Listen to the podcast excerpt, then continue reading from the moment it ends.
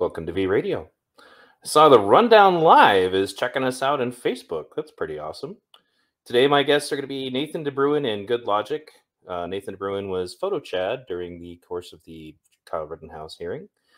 I had reached out to uh, Grambo. Unfortunately, she was not available tonight. And Good Logic is a good buddy of mine who was kind enough to bring me on his stream, and he was one of the law tubers.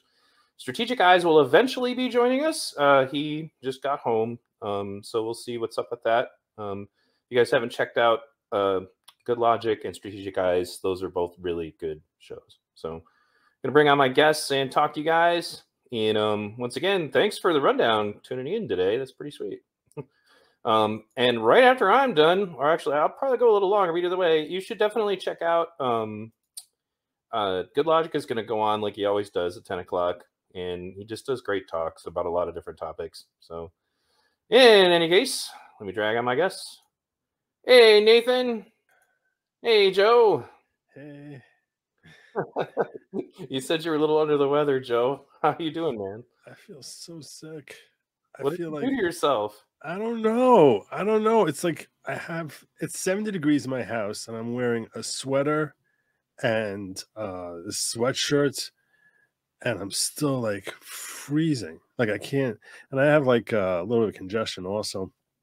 But I was like I scheduled Legal Mindset to come on tonight, and we always have like a lot of fun, and people really enjoy when he comes on. So I was like, I really don't want to cancel that. I'm going to grit it out. And then you were like, dude, you never come on my channel. Can you come? Can you join tonight? I'm like, fine.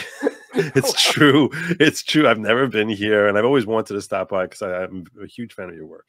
Well, So, thanks, man. I want to, so I wanted to come by. I was like, you know, I'm gonna have to be awake anyway, so I'll just grit it out here. And I got to see Nate DeBruin also, my good friend Chip Photo Chat. How you doing, brother? Yeah, go ahead and tell us. Oh, you're uh, you're muted, Nate. Pretty good. Uh, obviously, I hope you feel better uh, Thank you. very shortly. Thanks. But I've been doing pretty, uh, pretty decently. Good. Good. So, um, anything? So, like you said, you got who coming on tonight? Uh, legal Joe? legal mindset. Okay. And what are He you guys was- going to talk about? He was the guy. He was the guy um, who was on with Nick Rekieta when LawTube became a thing. It went viral when they were watching Gage Grosskreutz together. So it was he. It was he, Legal Bites and Legal Mindset, who were there when Gage Grosskreutz made the admission that Kyle didn't fire until he had a gun pointed at Kyle's head. And the the three of them just like lost it. I actually clipped that out because I plan on on on sharing that. But he's a he's a good friend of mine. He's um he's a passionate guy who does not mince his words. And I always and we and we happen to have a very great repartee with each other. So So the uh, rundown live says hi to you guys. Yes, I did meet him in New York. He was great. He was he was uh he and I were covering the Ghislaine Maxwell trial every day. We used to hang out in the uh viewing room together with 30 other reporters um just watching the testimony day by day. He's a great guy. Yeah, I've watched a lot of his content yes. myself, so it's pretty cool to have.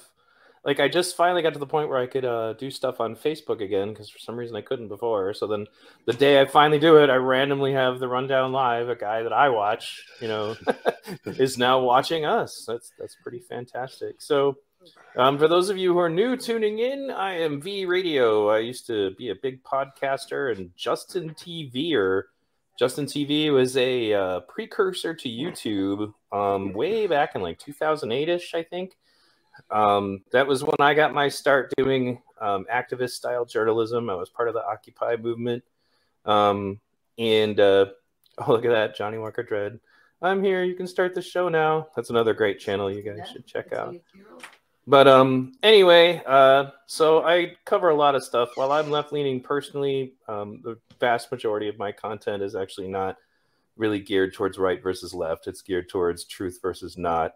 Um, and a lot of my, it's like I actually did a poll recently of my viewership 17% MAGA Republicans, uh, I think it was like 43% independent conservatives, and 34% left leaning, um, independent or third party, and then like very few actual Republicans and Democrats, which is fine with me. So, um, in any case, today we're going to be talking about a couple of things. Uh, one thing that came up. Oh wait, another guest joined us. Hey, Strategic Eyes. What's going on, man? How you doing? I know this guy. I know this guy. I've seen some of his work. Oh, I've been waiting to. I've been waiting to. I when I, I was like, I know that name. I've seen him do some great breakdowns. I think Neil actually shared a couple of your videos with me, and I was like, man, this guy, he's going, he's going places. He's Man, yeah, I told you about him a while ago. Yeah. Yep. Yeah, man, I appreciate that immensely, man. You guys are awesome, man. I'm happy to be here. I appreciate you guys giving me the invite. Right now, I'm in YouTube jail. Are you? yeah, you two, got weeks, two weeks. Yeah, I got a strike, man. Second strike in a month, so You got to walk carefully now. You yeah, can't get that third one. Yeah, I'm, I'm, I'm thinking about. I'm doing some soul searching, and I think I'm gonna start focusing a little bit more on true crime, and because I've just been going hard on the social stuff. YouTube doesn't like that, man. Mhm.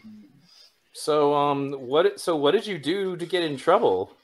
Um, I put a video up of an African American male um, saying racial epithets at an Asian guy, and then the Asian guy retaliated and punched him. So I'm like, hey, you know, racism isn't good no matter who does it. you know what I mean? Like, kind of, you know, I'm on the Asian guy's side because you know, YouTube didn't like that. I should have known better, man. I should have known better. Yeah. Man, I can't believe they zapped you about that. I mean, I when I did my video, um, the the truth about racism between Asians and blacks, like it starts with a Black Lives Matter activist following an Asian cop around, calling him the ch like you know word over and over and over and Right. over. And then this white guy confronts him and says, "Hey, stop doing that. That's racist." And the guy immediately says, "Black people can't be racist." Uh, so you can just follow a guy and and call him a racial slur over and over and over again and you and only you cannot possibly be racist yeah. But um anyway yeah it's great to have you on strategic Mhm. guys i met because he was reviewing one of my videos um and uh like you know playing some of it and it was about what was it about it was that guy who the one who everybody thought was like profiling rittenhouse jurors or something like that I, i'm trying to remember Ah, yes, I think it was. Was it like uh he claimed to be George Floyd's nephew or something like that? Was it that? yeah, I think that yeah, that's him. And I guess he's Yeah. finally in jail now because he's been in jail yeah, for a while. yeah, he got arrested for that. But I just he's like he gets on and then he went to a judge's door. He like he went to a judge's door, like, you know, and said, This is where she at, you know, like and I'm just like, What are you doing? Like, you know, just like, come on, dude. You know, so anyway, um tonight's topic is gonna be specifically mostly about Kenosha related things, but I wanted to start us with one other thing first, um, because this just came across my desk, quote unquote. Um, but it has to do with Darrell Brooks, the uh, Waukesha Parade massacre killer. Um, I'm gonna go and just pull up. A- alleged killer. No, no, he, he's Yeah. a terrorist. He is a Alleged- black supremacist terrorist. Alleged, alleged black supremacist. Right, he's correcting me for my for my own sake. Um, but yeah, so apparently he's gonna be representing himself. Mm. That I I was kind of curious. What I mean, I haven't watched any of the videos of this because this literally just got handed to me just right as soon as we got started. Um, you know, but uh, they said that he like talked in court, like I guess he's doing some kind of weird sovereign citizen play or something like that. I just Yeah. I'm trying to like wrap my head around how you defend yourself in any fashion, with or without a lawyer. You you know you take your car and you drive it through a Christmas parade. You kill six people, including a little boy, and then injure forty others. Um, I don't know how he's going to dig himself out of that. It is my intention, hopefully, provided with the time and everything, that I will do the same kind of trial coverage that I did for that for the Rittenhouse trial, and maybe I'll have Joe Good Logic on to do a little law tube with me. You know, if he You spare know- some time. I was actually thinking of whether I wanted to stream that trial. It's starting October 3rd. It's supposed to run till October 27th. Unfortunately, during the next three weeks, I have five days of Jewish holidays where I can't touch electronics or be on air at all.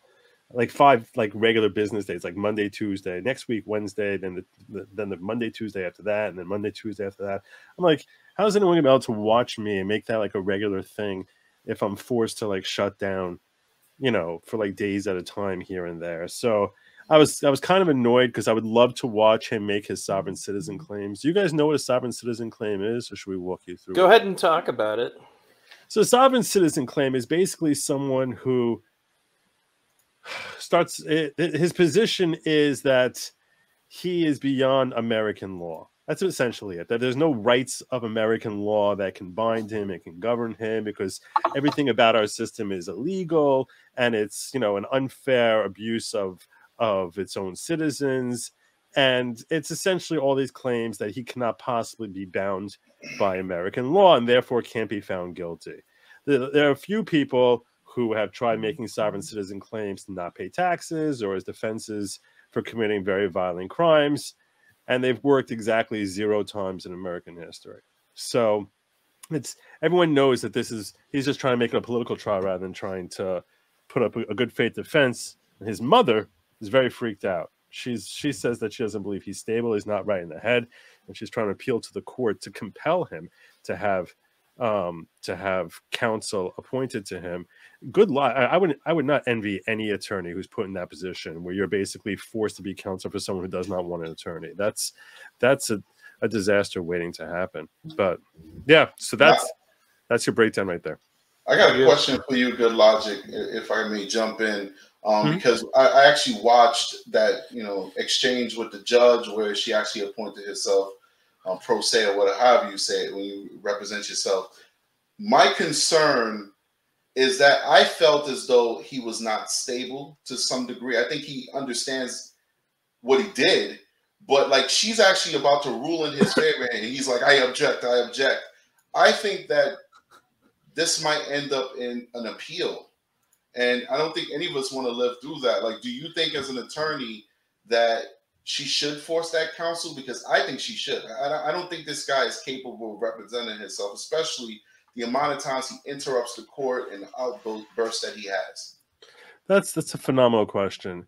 I can't I can't claim to know enough about local law when it comes to the mm-hmm. competent what we would call competency of the defense. Whenever you, there's a question whether someone's sane or not, they so they refer to the person's competence, and I, I, certainly didn't see the video, and even if I did, I can't tell you what yardsticks they would apply. Normally, when people are talking about insanity, that comes up in when insanity is the defense, and the yardstick to win on that. First of all, anyone who claims insanity defense, you think that like, you know, if you convince the jury that you were insane, mm-hmm. that you mm-hmm. know, and found not guilty by reason of defense, that you're in for like a good life and you walk free. No, no, no, no, no. You're basically in jail for the rest of your life, but instead of it being a normal prison, it's you know, an institution where they're they're monitoring you and you're and you're living the same type a similar type of lifestyle to what you would in a in a standard issue prison.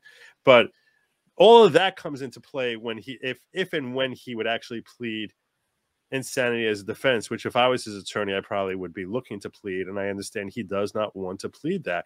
And in order to plead in order to force him to do something you need to show that he doesn't really have any comprehension levels at all and even if you think that his perspectives are are crazy, you know what I'm saying? Like even if that's what you think of it, and like 99 or or or 99,000 out of out of 99,001 would think that that he's literally insane.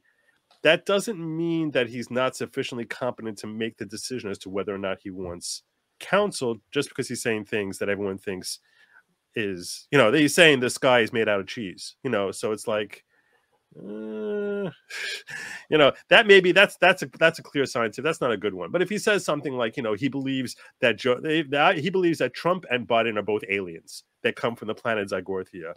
So mm-hmm. that's that's that sort of thing. I don't even know if that in that circumstance he can like the, the judge intercedes because what the judge is doing there, what you're asking the judge to do is basically say, we're not allowing you to decide your own defense in a certain way. That's taking his rights away from him. He wants to do his mm. defense his own way. Now he's going to have someone else who's screwing it up by just being there and being in the way. So in that sense, you know, the judge is the judge is sort of, you know, a little bit forced to make sure that she's going to walk this one carefully so that he doesn't get he doesn't win an appeal the other way. You know what I'm saying? If she assigns an attorney to him and he's screaming the whole time, that was reversible error because I didn't want this schmuck serving as my counsel. So and that and I kept saying that, and they wouldn't let me do it, and she had no right to force me to do it. That too could lead to reversible error. So the judge really needs to make sure that she gets the right law based on local statute, and I, I can't tell you what that would be. But that's a good question. Great question. So, just to give people, uh, for those of you who didn't see my earlier stuff on this topic, I did my own video shortly thereafter, some of which was with the help of Neo Unrealist, who unfortunately also was not available today, but you guys should check out Neo if you have not. Um, but it's called uh, hashtag Darrell Brooks and the Christmas Parade Massacre. This image right here was taken off of Darrell Brooks's uh, social media by Anonymous when we were identifying the guy. Anonymous actually did a pretty fantastic job on this one. They knew who he was like almost within, I think it was like six or seven hours, and right down to his Google Maps with his SUV parked out in front of his house. Um, but as you can see, you're looking at um, images here that lead you to believe that this man might have had a motivation outside of the norm. Um, uh, my video on this covers it very in depth, like also taking it all the way from the fact that for some reason the media was desperate to not identify the race of the man in question and instead was focused on, you know, that it must have been a car that did it, you know, caused by an SUV. you know, like all of that stuff, you know, and it was like I, I went in here with this because after Rittenhouse was declared not guilty, they CNN did this thing that says there's nothing more frightening in America today than an angry white man. And this was around the same time period, which is why I found it ironic. You know, they used this picture of Kyle there, but you know, in the meantime, you know, again, anonymous like track this guy down. And one of the reasons I cover it as much as I do is that they really want this story to go away. It does not fit any of their narrative at all. Um, and just like the um, uh, the NYC, like the the subway shooter, that's another guy. There was a black gentleman who had some crazy black supremacist beliefs. I have a bunch of his stuff sitting on my computer. I just never did anything with it, but um, you know, but these are guys who don't fit the whole narrative that apparently all mass killers are always, you know, white, straight white males. Mm. So, in any case, um, anybody who has not watched this video, um, you know, I can link it to you guys later or put it in the description, but I strongly suggest you check it out. Just be aware, in typical V radio fashion, just like when I cover the Rittenhouse trial, a lot of the video I use is going to be raw, and that means viewer discretion is advised. So, Isn't it funny though that a, a white guy literally gave him the coat off his back? Yep. Yeah, actually, that's in here too. Um, and it, it, yeah, there was like a white guy who had just listened to a um, what was it? He he said that he had just gotten done listening on the radio to a Christian hmm. broadcast that said that we needed to reach out and take care of the homeless. So then um, Darrell Brooks shows up on his porch and says, "Hey, I'm homeless. Can you help me?" And he brings him inside and gives him a sandwich and you know, the other ironic thing, and I've discussed this with you in the past, strategic, is that mm-hmm. Darrell Brooks killed all those people, and then when the cops showed up, peacefully went out on the lawn and allowed them to arrest him, and mm-hmm. he magically made his way back without being shot by the cops. Hmm. well, I mean, he he followed what I've been saying on my show for a thousand years, both as a black man as an, and as a law enforcement officer. Surrender, cooperate, don't fight the cops don't give them a reason to shoot you. And look what happened. A mass murderer is now facing trial. Right. He's not dead. Yep. Yep. That that tends to be the formula. So anyway, that was just a brief segue, guys. Again, you I know I did an extensive video on this topic. We're gonna move on to um a lot of work done by Kenosha County Eye. Now, this is not as new. Um, I should have honestly, I wanted to do a video about this stuff um, by Kevin Mathewson immediately, but I was hoping to bring him on, but he's been busier than usual. But he broke the story. Uh, there's two articles about this, and they're short, so I'm just going to go over them. Kenosha rioting duo, including man who shot first in jail, holding for six felonies, including armed robbery and burglary. Um, shamed, shameless plug. My documentary identified that he shot 1st mm-hmm. now, mind you, wasn't all my detective work though. That that that credit goes to some other people too. But anyway, Joshua and Kelly Ziminski were captured many times on video mm-hmm. rioting on August 25th, 2020, during the Kenosha riots. Kelly pleaded guilty to obstructing an officer and failure to comply with emergency management order of a local government, both misdemeanors. Joshua is currently out on bond for arson. Now, mind you, there are two articles, so I think he's actually in jail now. But felony, disorderly conduct, use of a dangerous weapon, and obstructing an officer for his role in the rioting and the lighting a trailer on fire. I think it was actually the dumpster fire, but yes. Joshua Ziminski been seen on video firing his pistol just moments before Rittenhouse would shoot and kill Joseph Rosenbaum in self-defense. Now, what's funny about this is that the mainstream media still doesn't have this. i will probably play a clip of it later, but um, they reported that the man that Kyle Rittenhouse shot was is finally in jail. I was like, nope, he never shot Ziminski, guys. Come on. Um, but it says here that Ziminski was initially held on a low 1,000 cash bond, but Judge Schroeder raised it to 13,000 on January 31st. Um, so currently there was felony armed robbery, felony armed burglary, felony ar- felony false imprisonment, felony intimidation of a victim, felony ID theft, and misdemeanor battery. And that actually, let me see if I have it on here because that's going to bring Nathan into the conversation. Um, it said Ziminski was scheduled to go to trial this day, but was accused of intimidating a witness. In this case, Kenosha freelance photographer Nathan DeBruin. So, um, Nathan, what was this about? I never really got to get the the full story about what happened with that. If you're at liberty to discuss it, Um, I can't really go into that the specifics of the details um due to the ongoing trial that's going on. Okay, no, that's totally fair. Um, I guess just give me the scoop when you come back to it, and you can talk about it. Definitely. Um, Well- I mean, I can go into a little detail, but I it's gonna be vague. Um, Yeah, don't do anything to Yeah, don't. compromise yourself at Yeah, all. Don't worry about it. I didn't Don't. know if it was already resolved or not. No, no, no, no, no. it Let's is not. Skip past it. You don't want to. You don't want to ex- give any openings to the defendants. So. Totally fair. Totally fair. Yeah. See, it's a good thing we have a lawyer on the stream. We should just always have you on. You can be our legal consultant right here in real time. Um, but I'm glad to see that it's finally done. Um, but uh, you know, there was another. I guess this is where the that one was. This was more recent. Like literally, I guess was put out the next day. And again, I want to apologize to my audience because I normally am always Johnny on the spot about Rittenhouse stuff. I was just trying to bring Kevin Mathewson on to talk about his own work, but um, Kenosha riot couple held on hundred thousand dollars each for kidnapping man at knife point, forcing him to use ATMs throughout the city. so wow. the question I'm going to ask when I'm done with this is to the police officer and the lawyer on the call: How the hell does somebody have this long of a freaking criminal record and still walk around? It's like it makes you wonder: Does he got something on the prosecutors? Like, how does he get away with this? Anyway, Joshua Ziminski and his wife Kelly Ziminski were in court today and officially charged with multiple felonies. Joshua is charged with felonies, armed burglary, robbery, intimidation of a victim, false imprisonment, ID theft, and bail jumping. All felonies as a party to a crime. Kelly was charged with the same felonies without the bail jumping charge. She was not out on bail like her husband, but was on extended supervision, which is similar to parole. Kelly will likely have her extended supervision revoked and go back to prison on her earlier charges that are unrelated. Both are also charged with misdemeanor battery. Their bond was set at $100,000 each. Joshua Ziminski and his wife Kelly were caught on camera rioting on August 25th, 2020. We've already been over that. Lit a trailer on fire. The progressive DA Mike Graveley was e- went easy on Ziminski. Yeah, that's the thing. He's apparently been easy on him for like 12 pages of criminal record. I couldn't even include everything that Ziminski had done in my documentary because it would have taken a half hour. But anyway, was out on bail at the time of his arrest for the arson. According to the criminal complaint, uh, just says here, August 26th, about 2 a.m., Kenosha uh, patrol officer encountered 54-year-old man, the alleged victim in this case. He told the police that two men and a woman he knew as Bonnie just robbed him. He said that he met Kelly a week before and he had cleaned his home for, or she had cleaned his home for money. The alleged victim told police that he had heard a knock at his door. Um, you know, that night it was Kelly. She asked to use the bathroom. and He allowed her in, but then uh, Joshua and the third man followed her in. Joshua then grabbed the man at knife point and demanded all the man's money in the home. Yeah, this is just. The man told Joshua that he didn't have any money in the home, but had some in his bank. So Joshua then put a knife to the man's back and pushed him outside into a full size GMC. The man tried to dial 911, but Joshua took the phone away. They demanded the man's PIN number and ATM card. They then proceeded to drive to Lou Perrine Speedway, Kwik Trip, and Chase, all on the Washington Road. Each time the transaction failed.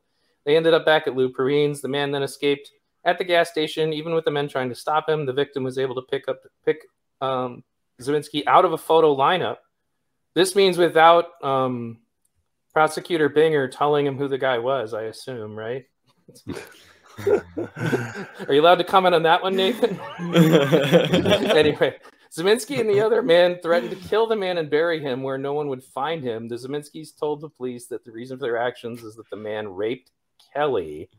Joshua is facing almost 59 years in the Wisconsin prison system if convicted, and Kelly is facing almost 53. So, Wow. some guy apparently rapes your wife. So, the answer is to go to his house and then make him go to a lot of ATMs because money will make it better.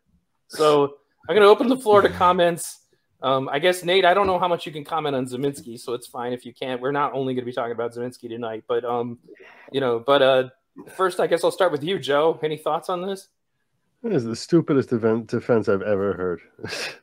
it makes like even if it were true, which I'm positive there's zero truth to it. Like I'm, I, I, I would, it's more likely they never met Ziminski in their life before than that, or than or or Kelly than this being a rape retaliation case. But even if it were true, it literally does zero to justify kidnapping him, driving around the city, and and and mugging him because you you have to go to the police. You, you can't take the law into your own hands and start going vigilante on somebody who you're mad at because they wronged your woman. What are, you, what are you out of your mind? This is the stupidest thing ever. I mean, I hope that's their defense. I hope that's their defense because that's, I mean, they they hopefully will will see a very very long prison sentence. So, what do you think, strategic? Uh, it actually sounds well. First of all, can you hear me? Yeah, I can hear you. Well, I just changed my mic up. You sound Um, better now. Go ahead. Sounds good. Um, it sounds like something that addicts would do. Like you know, addicts usually act as though, th- well, they they act like indifferent to the consequences of their actions. So like, you know that your victim knows who your wife is. she cleaned his house, right? There's no way you're gonna get away with it. But we're living in the moment. It just doesn't make any sense that you'd go and specifically rob this person who knows your wife put a knife to his neck, force him to the bank, not obviously not plan on killing him, or at least we assume they weren't planning on killing him, and then think that you'd be able to get away with it. And I, I agree with good logic. It's definitely a terrible defense, but it sounds like they are very desperate and they might be dealing with some addiction issues and they need that quick fix for money. That's what it sounds like to me. So um, I'm glad that somebody's finally doing something about these guys. But that brings me back to the question I wanted to ask. I guess you know, um, you guys as the legal people, um, how does somebody keep just getting in and out like this? I mean, this is literally from the comic book The Punisher from back in the '80s. The the Punisher's motivation was what he referred to as the revolving door of the criminal justice system. It's what leads to guys like this having several pages of criminal activity, a lot of which is violent. You know, it's what leads to guys like Darrell Brooks somehow being out on $500 bail for literally trying to run over his fiance with his car. Like, how does this happen? You know, like, you know, it, especially in the world where we're supposed to believe, you know, when it comes to Darrell Brooks, you know, we're supposed to believe that all black people are just automatically just put in prison for their whole lives. Yet somehow that guy got out a bunch of times after hurting people you know but then we have a guy like Ziminski. I just it really makes me go what does this guy have on the DA like it doesn't make any sense to me that they would just let him go forever um I guess whichever one of you wants to take that first Well, I mean, listen, I, I, I there's no metric as to you know every different state, every every municipality has their own rules on bail. Like New York's system is going to be different than Kenosha. Um, right now, I'm struggling with that same question that you're asking because, and, the lawyer on the panel could definitely weigh in on this when he when he decides to. But bail is really not supposed to be punitive. It's supposed to just make sure that you come back. So you put all this money up, your family put this money up. If you don't show up to court, then they lose the money. So you're gonna have an incentive to show up to court because you don't either want to lose your own money or you don't want to, you know, hurt the people who care enough about you to put that money up. But I think for a long time, judges were actually taking into account the danger of the person on society when they shouldn't have, because that's really what bail is not supposed to do. But we were happy with it because we were keeping people in, in jail. We were we were putting up high bail numbers. Now I think because of the activists and the political climate, number one, they're pa- passing bail reform laws, but I don't think Kenosha that Kenosha area has bail reform because I was reading an article saying that they want to do it, but I didn't read anything saying they enacted it. But all across the country, they're starting bail reform, and even the places that doesn't have bail reform, where they mandate letting people out for almost next to no money, most likely no money because bail reform. You have judges who are setting the bail artificially low so that they can show that they're not, you know, racist and then there's equity and all that stuff. And at the end of the day, dangerous people should not be on the streets because they are a danger to society. And all we see time and time and time again is individuals getting out on bail, getting the opportunity to fight their trial from home, be able to meet with their attorneys, etc. And what are they doing? They're not taking that opportunity to try and fight the, the, the, the, the charge. They're taking that opportunity to victimize more and more people. So it's a complicated question because every single state has different, you know, standards and laws, etc. But it's affecting everybody across this country the same way. It's it's more like perp reform, criminal reform. We seem to care more about the people who have the audacity to go out there and victimize good citizens more than we care about the people who are trying to live on a straight and narrow. So, Joe, I know um, you're feeling terrible and you need to go. Um, I wanted to give you a moment to comment on that if you wanted, and then um, then I'll outro you and make sure to send everybody your way. It's it's a it's it's a great thought strategic as far as what you know what what is the purpose of bail and why you know why should one bail like what are our objectives and our objectives should have really basically be the sole determining factor as to how high you're setting bail if you think about it I mean, I always thought of bail as being something that's designed to basically put that be high enough that we feel like this guy is never going to jump bail because he's not going to expose that level of money. Now, if you have someone who's like really hurt, you know, accused of hurting a great deal of people, I can understand a point saying that, like, if we really believe that this person's a sociopath, well, in that case, he's not going to care about money. He just, he's a sociopath. So, and, and in that case, you would say the bail number should be really, really high. On the other hand, we're not allowed, you're not allowed to find someone guilty before he's, you know, before he's been proven, you know, he's considered innocent until proven guilty. So just treating him as if he's known to have committed the crime seems to be a violation of the Constitution. It's a really, it's a really great deep question. I would, I would tell you this: you need to consider one other thing, and this is the human element to a judge. And I'll share with you a quick story that I think is relevant here. Many years ago, I spent like a hundred hours killing myself trying to fight against the state about a nursing home that was really improperly being shut down by a bunch of people uh, by the state representatives who hated my client. He owned several nursing homes, and they were just yanking out clients and claiming that there were problems with the nursing home but never telling him what they were. And they basically were stealing his nursing home from him because once they once they take out all the residents, it's gone. So he begged me to, you know, work day and night. And I literally put in 100 hours in one week and just ran up to Albany and begged the judge to stop the state from pulling these residents out. And I'm there in front of the judge, and the judge calls up a representative from the state. We're in chambers. He calls him up and he's like, so you're removing them. It does seem like you're violating the law in the way you're doing that. He's like, well, you know, we think we have defenses, Your Honor. He's like, let me ask you this: Do you think that if I stop you from removing people, um, anyone's going to be in any jeopardy or any harm? Any of the residents there may be in jeopardy or harm? And the lawyer thinks for a second, didn't know anything about the case, literally knew nothing about like the the, the situation. And he's like, yes, Your Honor. He's like, okay, so I'm going to deny the relief and I'm going to let you keep moving them. And I was like, what the hell? I actually said to the judge, like, how is this? You know that they're breaking the law. And what the judge said to me was a lesson that uh, was true then and it's true here on this bail question.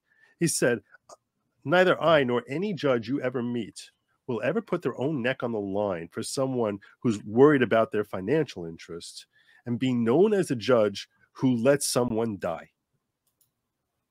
So even if they're wrong, I'm going to give them every benefit of the doubt so that I'm never known as the judge who let some innocent person die, which is why that's relevant here too. When you're talking about someone who's accused of multiple murders and sociopathy on a level, on a scale rarely seen, that's the human element that plays into the judge. That, oh my God, if I set this bail low and this person finds some way to raise that bail and he goes and kills more people, I will go down in infamy forever as the guy who let this person kill Jane Smith, John Doe, who dies, you know, the person who dies tomorrow. And that's a fact you can't ignore. And you can understand if you were the judge how that would play with your head too. So, and it, you know, maybe it shouldn't be playing in his head or her head, but to say that you would be different if you were in that position, it wouldn't play in your head.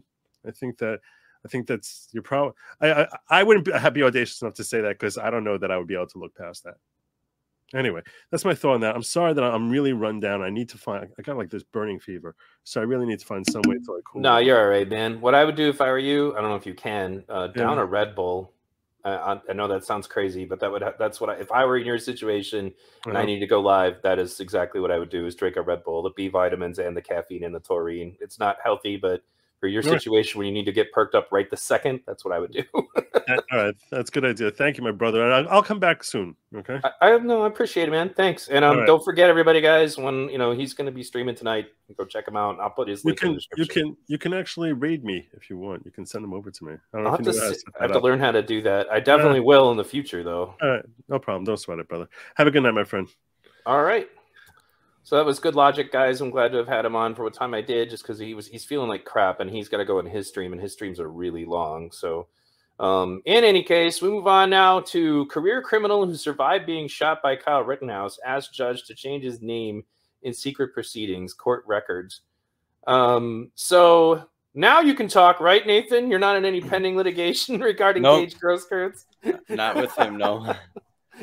So, like, when you're so pathetic that you want to change your name because it's probably the only way you're going to have a normal life, you know, after what you did. But um, it says Gage Grosskreutz has apparently asked a Milwaukee County judge to change his name. He's asked for the proceedings and details to be sealed from public view. Grosskreutz was 26 years old when he pointed a gun at then 17 year old Kyle Rittenhouse. Um, he was then shot by Rittenhouse in the arm. Rittenhouse was acquitted by a jury for the shooting. Yes, I'm sure everybody on my channel knows that. At that point in his young life, he had had um, at least six arrests. He's got some stuff on here I wasn't aware of. I knew that there was some stuff on him, but he's got more stuff than I was aware of. His criminal record goes back to 2007 when he was only 14 years old. We do not have his juvenile records as Wisconsin statutes prohibit police from releasing them. But um, we got simple assault, domestic violence, alleged to have slept, slapped his grandmother and smashed a lamp, burglary of a home, criminal trespass to dwelling, disorderly conduct, alleged to have entered a home and stole video game equipment and broke lights with it, I guess. Um, criminal damage to property, alleged to have smashed a window of a house where girlfriend was and threatened her. Uh, DUI, possession of firearm by felon, possession firearm while intoxicated, endangering safety of, by use of a dangerous weapon, warrants, blue .159 while driving, possessed loaded firearm while intoxicated and being a felon, um, loud noise and obedience to officers, loud music and refused to provide police with ID, um, prowling, um, videotaping personal police officers' vehicles in PD parking lot, and then blue .2 12 blood alcohol level. Um, you know, apparently a judge dismissed that case. Um, obviously, you guys already know everything that he did, but um, you know, I, this uh, this brings up the fact that he he said he had a, a concealed carry permit, and then suddenly it turned out that he didn't have one during the trial, like not at least not one that was valid. So, um, in any case, um, I would have liked to have known what Joe Logic, Logic's thought was on this. I'll ask him separately later. But uh, what do you think, Nathan? Do you think that him changing his name is going to be able to get him to escape his past? Because it sounds to me like he's kind of got a, a a pattern going in his life. Yeah, I don't think it's going to change just because uh, documents changing his name. His actions in the past have shown who he truly is and what his character is. And what do you think, strategic? Mm, I mean, I- I'd change my name too if my name was uh, Gro- Gross Crutch. but um, yeah, this guy is a bad guy. You know, he's got he's clearly has uh, impulse control. He clearly doesn't care about authority. He doesn't care about law and order. You know, so you could change your name, but it's not going to stop you from you know diving into whatever addiction you have, being an alcoholic, constantly getting drunk. You know, it's gonna it's not gonna stop you from, you know, being the type of guy who would smack his grandmother. Think about that. You Right. know, that's like that's like serious impulse control, anger management, etc. You know, personally, um, you know, I, I feel like uh, you know, I don't want to say that. I'm on YouTube. Let me, you know. but but I, You, you I, can I say stuff on my channel. You're good. yeah, but you know, I, I I still got a day job. But you know, like just say this that uh this guy Kyle Rittenhouse, he he, he, he is definitely an American hero. Jeez, you know, I, I originally thought about doing this video and calling it like "Where are they now?" You know, Hmm. but um, some of them are still dead, and probably that's probably a good thing. But, I like, say it- that, but when it comes to a guy like Rosenbaum, yeah, Isn't it a, amazing how all of these terrible characters somehow found a way to gravitate around Kyle Rittenhouse. Like we're talking about in, in like worse to least worse people just having an interaction with him at that very moment on that same date, that same time. A bona fide arpist, you know, right? You know, a, a, a bona fide domestic abuser, which was his second victim. And then this guy who's like uh just a petty criminal who's doing all kinds of dumb things. All of them gravitate on this guy at one time and at that same moment, same time, same place the odds of that to me is astronomical. Well, it's like a the fact that you take a random sample of who was out there and you just mm. happen to come up like Yahtzee. you know, I'm showing my age. I don't know if anybody plays Yahtzee anymore, but mm. Nathan, have you ever considered that like with some of the more dangerous people that we know were there, like, you know, uh, I mean, I guess you having been, you know, you being somebody who was literally walking around at the time, you know, um, like has, have you ever considered like I mean, God, I mean, but these guys were just randomly pulled. Who else could have been in there? You know, like you know what you know what other element would you have seen? I mean, I guess when you got to look at like what kind of person it is that's going to go to something like that in the first place, and that's why I usually bring up what my friend Rob said was that you know the two people he knows who wants to abolish police are either criminals or people who don't know anything about crime, but you know, I guess or like, not not to cut you off, or people who are criminal enablers right. the people who you know they have their brother or their boyfriend in jail and they're the ones that write the letters and go do the visits all the time. Right. So i guess did you have any other crazy encounters with people out there or see anything else that was just nuts nathan that you know that maybe you haven't shared in the past or just stuff that maybe everybody doesn't know about that was going on? Um no the only big other incident that happened with me was um I was accused of being a police officer, undercover cop, um, and they tried to take my camera, and I refused to give it up. And it it's caught. That situation was caught on some video. I'll have to find it for you. Oh, that'd be awesome. Yeah, definitely. Um, so I, I guess for me, it's just that it bothers me that this is the element that they think is going to be a good face for their movement and they never want they never call it out. That's really what it comes down to. I totally believe that there are plenty of peaceful, you know, Black Lives Matter protesters who just you know are down with the cause. The problem is, is that when stuff like this happens, the only thing that I got in response for exposing the truth about these guys was, you know, just was blowback. You know, they were obsessed with the fact that Kyle Rittenhouse got in a fight with a teenage girl who was fighting his sister they were obsessed with any little piece of something that they could pull out on him, but they had just no interest whatsoever in any kind of self-identification. You know, as far as to like what what do they need to do to police themselves? A guy like Joseph Rosenbaum shouldn't have been around in the public anyway. But after the fact, the only reason I even covered any of that stuff was because yes, it wasn't relevant to the shooting because Kyle didn't know about any of it. It was that people just said it was a lie. They just kept saying, "No, it's not true. Rosenbaum didn't do any of that stuff." You know, and there was so much of that, and it still goes on. Like, um, Nathan, do you encounter the same thing where it's like you still run into people who just don't know what the hell they're talking about about this trial? Oh yeah, all the time, all the time. Whether even in um, like like off of social media in person, um, I get people that still still stop me and. Do they know who they're they talking believe, to? Yeah, the things that they believe are incredible. Oh my goodness. I, I still run into the he fired into the crowd people. I still run into the um you know the cross state lines with the gun people that don't realize that isn't like that that was dismissed. Like it didn't even come up again. I'm just like how do we do this? I don't get it at all. Um so I want to change gears here real quickly before we go back into the conversation to kind of lighten things up a little bit. I mean, I want to thank everybody for tuning in to the radio tonight. But I remember this video, and um, you know, I guess in honor of um, Gage Grosskreutz changing his name, we should probably watch. But maybe he's thinking about getting into a career of dance and uh, music.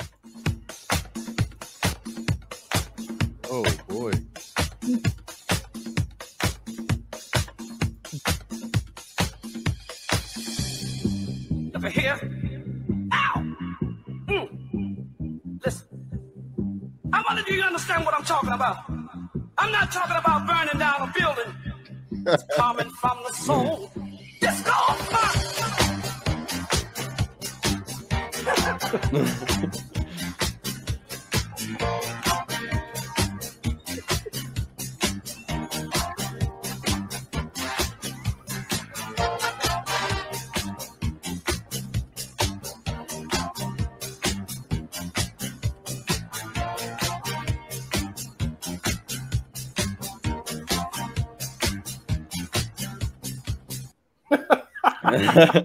Yeah, it definitely matters because like hold on a money security, like financial security is important. yeah, financial security is important to me too, lady. Um, I don't know how many people did not see that. It was getting passed around all over the place on 4chan because it was so dark. But I never I saw mean- that. It was funny. the arguments on Twitter that I had with him were pretty legendary. And um, the arguments that I had with Ziminski when he was commenting on my videos were pretty crazy. And I did videos about those if anybody wants to see them. Um, Ziminski you know, commented on your videos. Did he try and kidnap you and rape you or something? no, no, I avoided that part, but God, I almost wish he did because uh, he wouldn't be in the revolving door of the justice system if he showed up at my house. but you guys might be paying me to GoFundMe's to get me set free. Nah, he'd, he'd be dead as fried chicken if he showed up at my house. But um, but yeah, it's that he commented on my videos and it was weird because at first I was like, is this really him? But then he was saying all this private stuff about him and Kelly, and then he said stuff specifically about I didn't set the fire in that dumpster, and I was like, why did he? Yeah, I think that's definitely him. So Mm. you guys can watch that video when you're, you know, if you ever get time, you know, just about my conversation with him. But it was pretty crazy. But um, in any case, uh, so the only other thing that I had as far as what we were going to look at as far as content was the fact that the did a piece specifically about, I guess, what the um, the prosecutors are now up to. Um, so the other criminals in the case, where are the Kyle Rittenhouse prosecutors now? Um, this is an opinion piece by Kevin Mathewson, and I'm not going to read the whole thing, but I'll share it with you guys. But many people want to know where are the Kyle Rittenhouse prosecutors now? Most legal professionals and folks with common sense agree the po- prosecutors couldn't convince Kyle Rittenhouse; they didn't have a chance. Uh, convict, not convince. That didn't stop James Kraus and T. Claire, uh, T. Claire Binger from trying their best. They also broke rules, including mentioning Rittenhouse's post arrest silence, talking about things barred in pretrial hearings and more. Even with the cheating, they lost. We told you about how their first trials after Rittenhouse's trial were both failures. I mean, dude, I'm pretty sure he was given the Ziminski trial, and I don't know how you fail that, but I guess you can. You know, and um, obviously we can't talk about that a ton, but regardless, you know, um, you got to ask yourself, looking at this, is one of the things that I came away with from from watching this whole thing go down was that it really kind of made me wish that we could reform things in a certain way. In that, what if like there was a team that's job was just to find the truth instead of a situation where you're pitting two people, you know, like a prosecutor and a defender against each other, and they have an incentive at that point, you know, to screw over the other side. But that doesn't necessarily mean finding the truth at all, you know. Um, but it says here, James Kraus uh, learned the Kenosha assistant, uh, um, Kenosha County I learned the Kenosha Assistant District Attorney James Kraus has resigned for the DA's office. His last week is upon us. We asked him where he was going in an email, and he ignored us. He lives in Milwaukee County, so we won't likely see him anymore. Uh, Binger is still an active prosecutor in Kenosha. What? That isn't to say he isn't desperate to leave. Did somebody say something? Nope. No. Okay. He has been and is currently looking for a new job. He ran unsuccessfully for DA in Racine and got defeated handily. Um, recently, he had applied to the Racine County Council to be appointed municipal court judge. Oh, God. Can you guys imagine that guy as a judge? After an interview, zero out of 15 aldermen voted for Binger during his opening statement. He said, um, or no, he said, okay, anyway, so God, that dude wants to be a judge. Oh, it does have a statement, but I'm not going to read that. Like I can, you know, live rent free in someone else's head. But um, You know- You know, Neil, what I think that you made a very interesting statement. I, I don't mean to jump in, no, no, jump in, jump in. but um, you said why can't we just have like you know a team of people, a commission or something to like seek the truth? as an alternative to our adversarial um, criminal justice system. hmm I think that you're always going to get bias. And that's why our adversarial system is the best system, in my opinion. The problem is, is that we lawyers are a club, and, and, and, hopefully one day I'll get on another live stream with um Mr. Logic so we can actually parse that out between us and, and then I can learn from him. But like I've been in, in, in courts a lot, and, and the judges on both sides, they're all friends. They've all worked with each other, the defense attorney and the prosecutor. And so they don't police themselves well. If we actually had state agencies that can that will disbar people for what Binger did in that courtroom, you would have a whole lot more prosecutors who are doing the job correctly, who are actually seeking justice instead of politics. You know, and the same thing goes for the defense side. If they're being unethical, then they need to be punished as well. I think that's the issue. The issue is a lack of checks and balances in that courtroom. It has to be literally extraordinary before somebody was held accountable for they did. We saw this guy being lying and withholding evidence, and nothing happened to him. There's nothing wrong with the system. We're just not policing the system well. Same thing goes for policing. Policing is such a difficult, nuanced job. There's nothing really wrong with policing. Modern policing is probably the best policing you can find in the world right now. The problem is properly policing the police, making sure that there are checks and balances, making sure that they're held accountable when they're corrupt, and they're too scared to be corrupt because the penalties are that big. So, I guess looking at it, um, I agree with what you're saying, and it reminds me of something that I learned in Divorce Corp, which is a documentary specifically about the family court system, and how basically it's like a weird game of musical chairs. That one week you might show up, and the lawyer that you were up against might literally be the judge or a referee or something like that in the next case that you're in. Um, you know, I had a friend when I was at Occupy who went through the trouble of going and becoming a lawyer and then she never practiced and i was like why you know and she's like well you get into the courtroom and then you find out that you know the judge plays golf with your opponent and it's like well never mind you know. Um so in any case uh nathan i wanted to ask you uh what are you up to now other than obviously the stuff we're not allowed to talk about? Um you know is there anything new as far as like are you thinking about trying to cover anything else or like what are you moving into next? I'm um actually in the almost the final steps of publishing a photo book of the nights um from the shooting of Jacob Blake through the uh shooting with Kyle Rittenhouse. Um Oh, so wow. those three nights um that I'm hoping to have that book out to the public in the next month month and a half. sweet deal where can people go check it out Um, that it's it's not released yet. I will be getting a website up very shortly with all the details, and I will link it to my social media, my Twitter. Sweet deal, sweet deal. Um, have you ever have you thought about trying to get similar quality photos at anything else going on in the world? Like, or have you, or does this situation kind of put you off of it? Um, I have thought about covering some of the other protests that have spurred up and popped up throughout the country, um, but there isn't nothing that I feel comfortable doing right now. Yeah, I can't really blame you. It's unfortunate. I I wish I could still do that kind of stuff. When I got my spinal injury and I got kids, and it's like, man, it's I'm not going around in a walker. If Antifa ever figured out who I was, they wouldn't be too happy with my presence, and I'd end up being the next Kyle Rittenhouse, and you'd have to turn in some pictures of me and tell the judge, you know, or, or tell tell the you know the lawyer, hey man, you better say what you put down there what I said, not what you said. Or what, what, what was the exact quote, the legendary quote? Uh, make uh, how did I say it? Make sure you're saying what I'm saying. Right. Exactly. Yep, for sure. Um, anybody in the chat, if you guys have any uh, questions for our streamers, let me know before we close out tonight. And Oh. again, go ahead, strategic.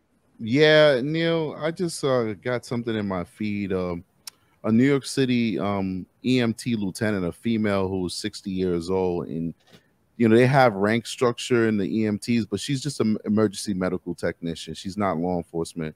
Um, she was stabbed today, and um, I just want to let me just get her name real quick. I just want to, you know, basically pay my respects or whatever, man. It's it's really really sad Go for it. that New York City is so terrible. So um, the young lady's name is Lieutenant Alison Russo Elling. You know, for anybody who hate cops, just because it says lieutenant, she's not a police officer. She's just an EMT worker. I'll put it up on my camera. Let's see if my camera actually there you go, zoom in on it. And um, she got stabbed today, just responding to a guy who was having a mental health um crisis or whatever, and he stabbed her and she's dead now, you know, and that's very sad. And just wanted to pay my respects and you know, that's it. That is messed up. Mhm. You know, and so like you said, a paramedic. I Mhm. we, we still need to do that police activity stream, but Be careful, man. If I'm on your show, they might ban you. oh, I've had my own problems with them in the past. I just I keep coming back to the one police activity stream, or it wasn't a stream, it was a video, where this guy had OD'd, and so they gave him the Narcan or whatever to get him awake. yeah. And so the cops and the EMTs and the, there was a fireman there who actually not it wasn't EMTs like fireman paramedic was present, and they're just desperately trying to convince this guy you really got to go to the hospital, man. As soon as this stuff wears off, you could die.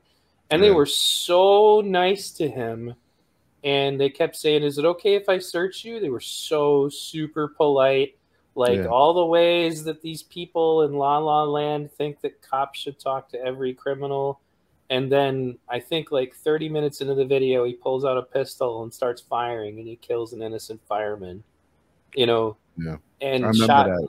Hmm that. That one was just so yeah, messed. it's like a, a, a greyhound. They stopped the bus right. he was saying like erratic things. He sounded like mentally unstable, but he was really high on on meth, I believe it was. He was high on something.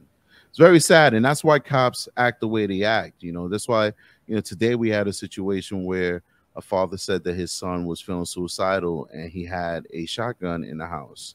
You know, and he comes. You know, we're we're all stacked outside his door, being being quiet. And as soon as he come out the door, there's like ten guns training on him because when you try and well, what's the odds he's gonna come out with a gun? Let's see what's going on. You know, that's when you lose your life. That's why cops are always so hyper vigilant because we get trained watching those videos and they tell us, look how nice those guys are. Look at the benefit of the doubt that those officers gave that man. And look, now I think one cop was shot and a firefighter was killed. That's just messed up. I mean, That's just it's kind of a thing where it's like, you know, if if anybody acted the way that they want, like I mean, they they did everything that supposedly activists want. Those Mm-hmm. police were extremely nice to that guy, and all it did was get somebody killed. You know, and that comes back to you know, I think it would be great if you and um, Good Logic and you know, if you could try, you should also think about trying to involve Neo Unrealist because he lives in New York. Mhm. but the the crazy like new laws that basically we're just going to let these people back out on the streets with no bail and it was like what direction is that going to head? I just i'm really worried about the future because it's going to be a question of how long are they going to is it going to take before people figure out that, that that's not going to work. Yeah, So- I mean, Neil, the issue is that it's it's just like the thing we spoke about where I said that the you know the institution is fine, it's about enforcement. The same thing goes for bail reform. There is nothing wrong with bail reform, Neil. If if I go into a store and I steal a pack of cigarettes, which I don't smoke, and it's my first offense, there's no reason why I should have a bail. I didn't do anything violent. I did, you know, this is my first theft. But when you make a law that says that I can go and steal that pack of cigarettes 50 freaking times, and each time I steal that cigarette, I'm gonna get out with no bill, you know what that means? That means that I feel like there's no accountability for my actions, and I'm just gonna keep stealing. That's the problem with bail reform. They made it as though like it was children making it. you know, they put Right. no they, they put no limits on anything. So now we have situations where I pick a guy up for assaulting his wife, and he's out the next day. You know, with no bail, and that's his fifth time assaulting her. You know, or or guys are getting caught with guns. We're taking guys off the streets for guns, and there's no bail. They're being released. Well, why did they have a gun in the first place? Because they're dangerous people and they were willing to use that gun to victimize the community. That's not taken into account. It's like, oh, gun, no big deal. Felon having a gun, no big deal. I believe in bail reform, but common sense bail reform. We should not have a system where we're locking people up for minor non-violent crimes, but we also should not have a system that allows them to do those crimes every day without repercussions. It's just insane. We just see it seems like we can't get anything right, Neil. We can't get anything right. We either go too far left or we go too far right. We can never meet up in the middle and and, and, and, just really do some thoughtful reform on these issues. So Nathan, um, I know this is not normally what you end up talking about, but it'd be cool if people could get to know some of your personal views. But like, would you say that being around in that riot, like, think about your perspective on crime and all that before you were up close and personal to that, and then after, when you look at people saying things like abolish the police or, you know, set, you know, no bail for people who are literally like attempted murderers or whatever does it is it sobering for you having been through what you've been through to look at the insanity that some people want to see our criminal justice system to turn into yes, I definitely don't agree with this no bond and stuff that's going on. Um, I think it's it's crazy, especially for us in Kenosha, because we're on the border of Illinois. Um, we're between two big cities, uh, Chicago and Milwaukee. So we get a, you see a huge uptick in the violence and shootings lately, and it's just it's sad.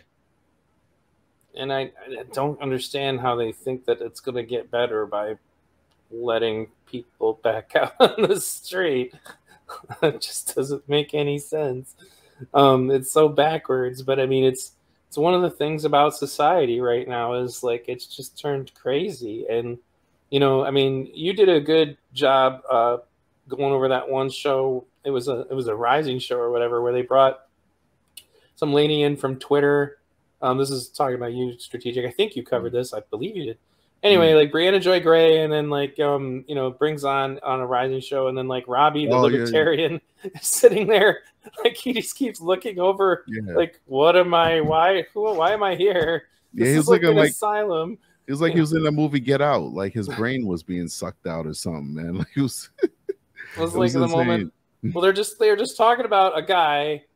I don't know if you're familiar with this story, Nate, but um, who uh had brutally beaten some you know uh, Asian lady, caught on camera, and then goes to jail, and then they let him out.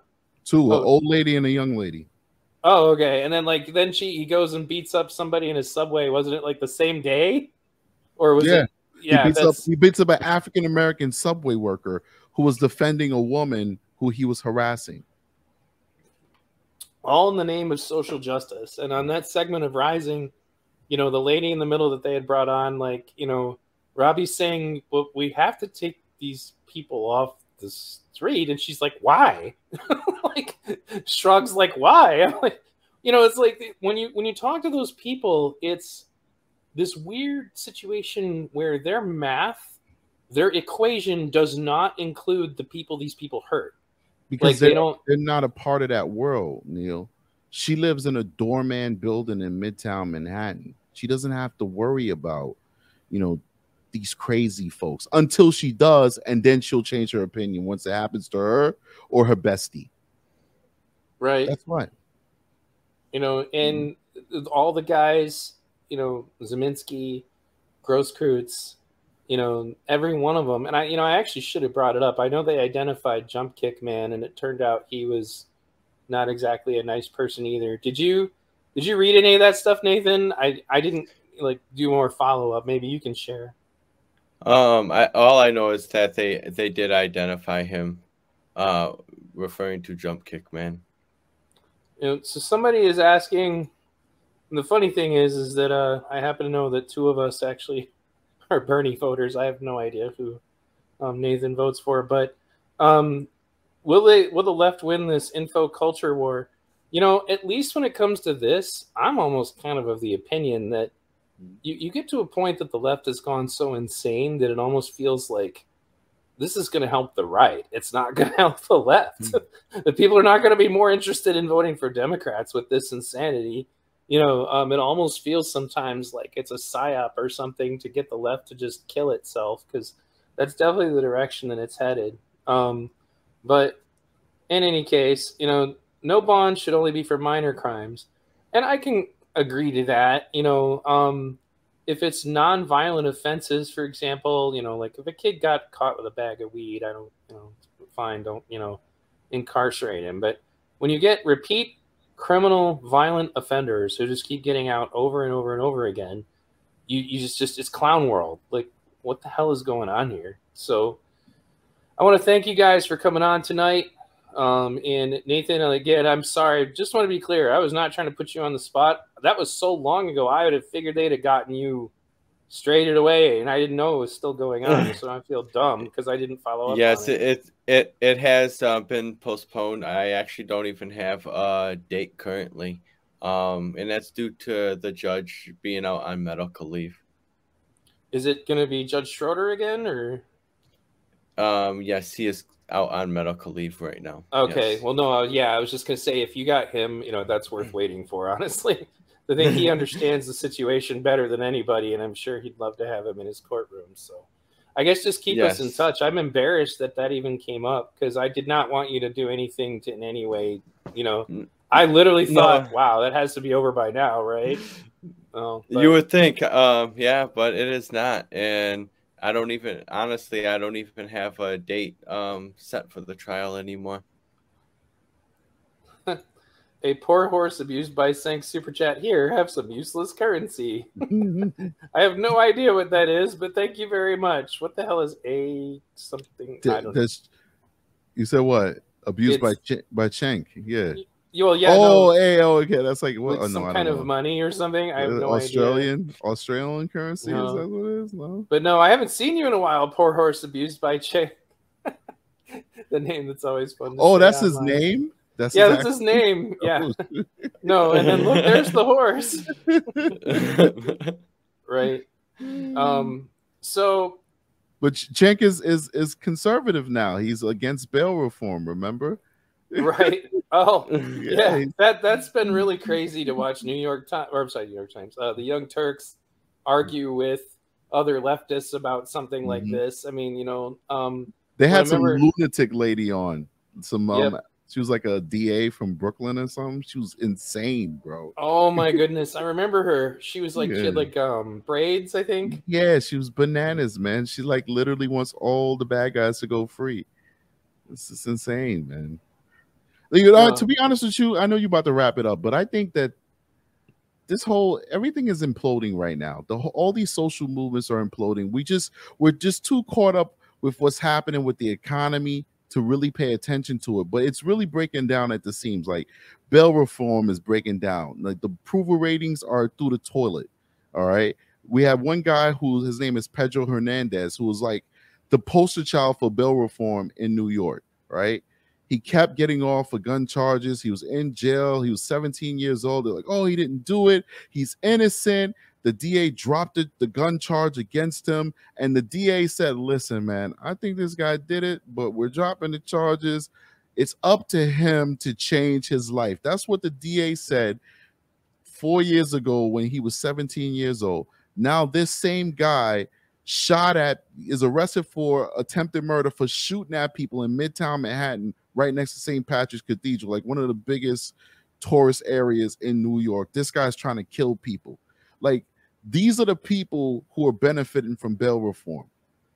The worst of the worst.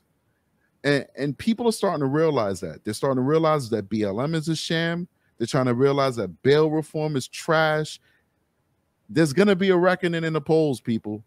There's to be a reckoning. And the problem is, people like me, I'm not conservative. You guys know, everyone who watches my channel, I got a lot of strategic guys, people in the chat. I'm a centrist slash Democrat. Not, well, not Democrat slash liberal Mhm.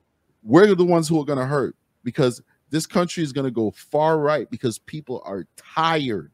They're tired of the nonsense of these delusional libtards.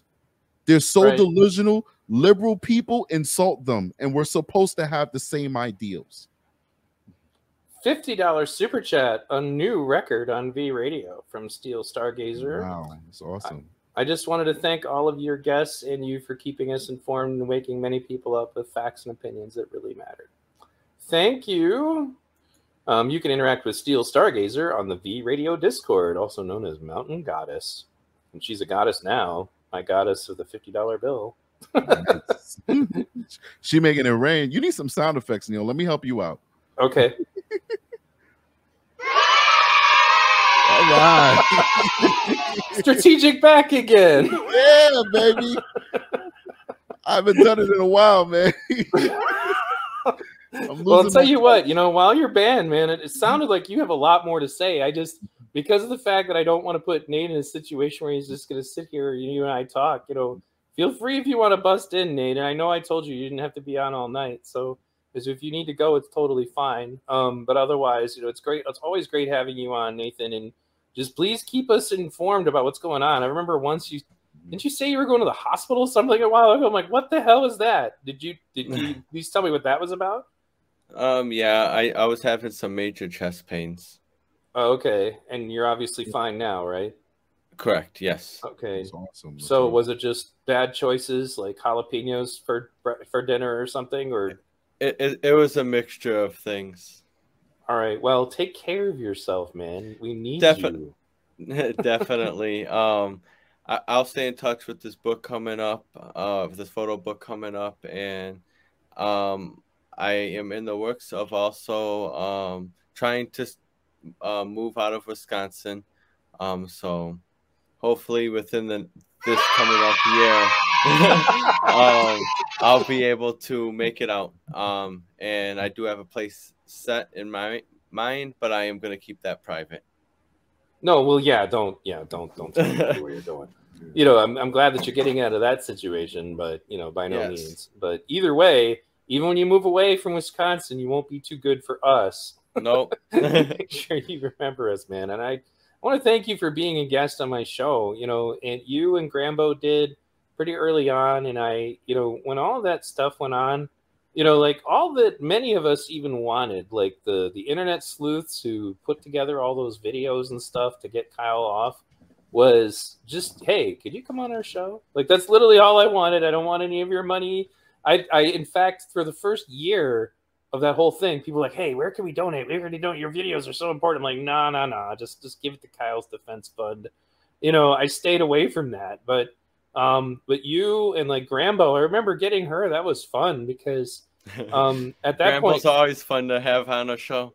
she is, and she was she wanted to come on tonight. She just says to go somewhere, but um, Fox wanted her, MSNBC wanted her. All these major media companies are contacting her, and they could not get her. She ended up coming to V Radio, and what's messed up about that is that I tried to get an ad for that, and Google denied my ad, and I was like, "Why?" And they're like, "Shocking content." I'm like, what? so I talked to a, a nice lady for an hour and a half. Like I didn't play any videos. You know, it was just me and her talking about things that were happening, and that was shocking content.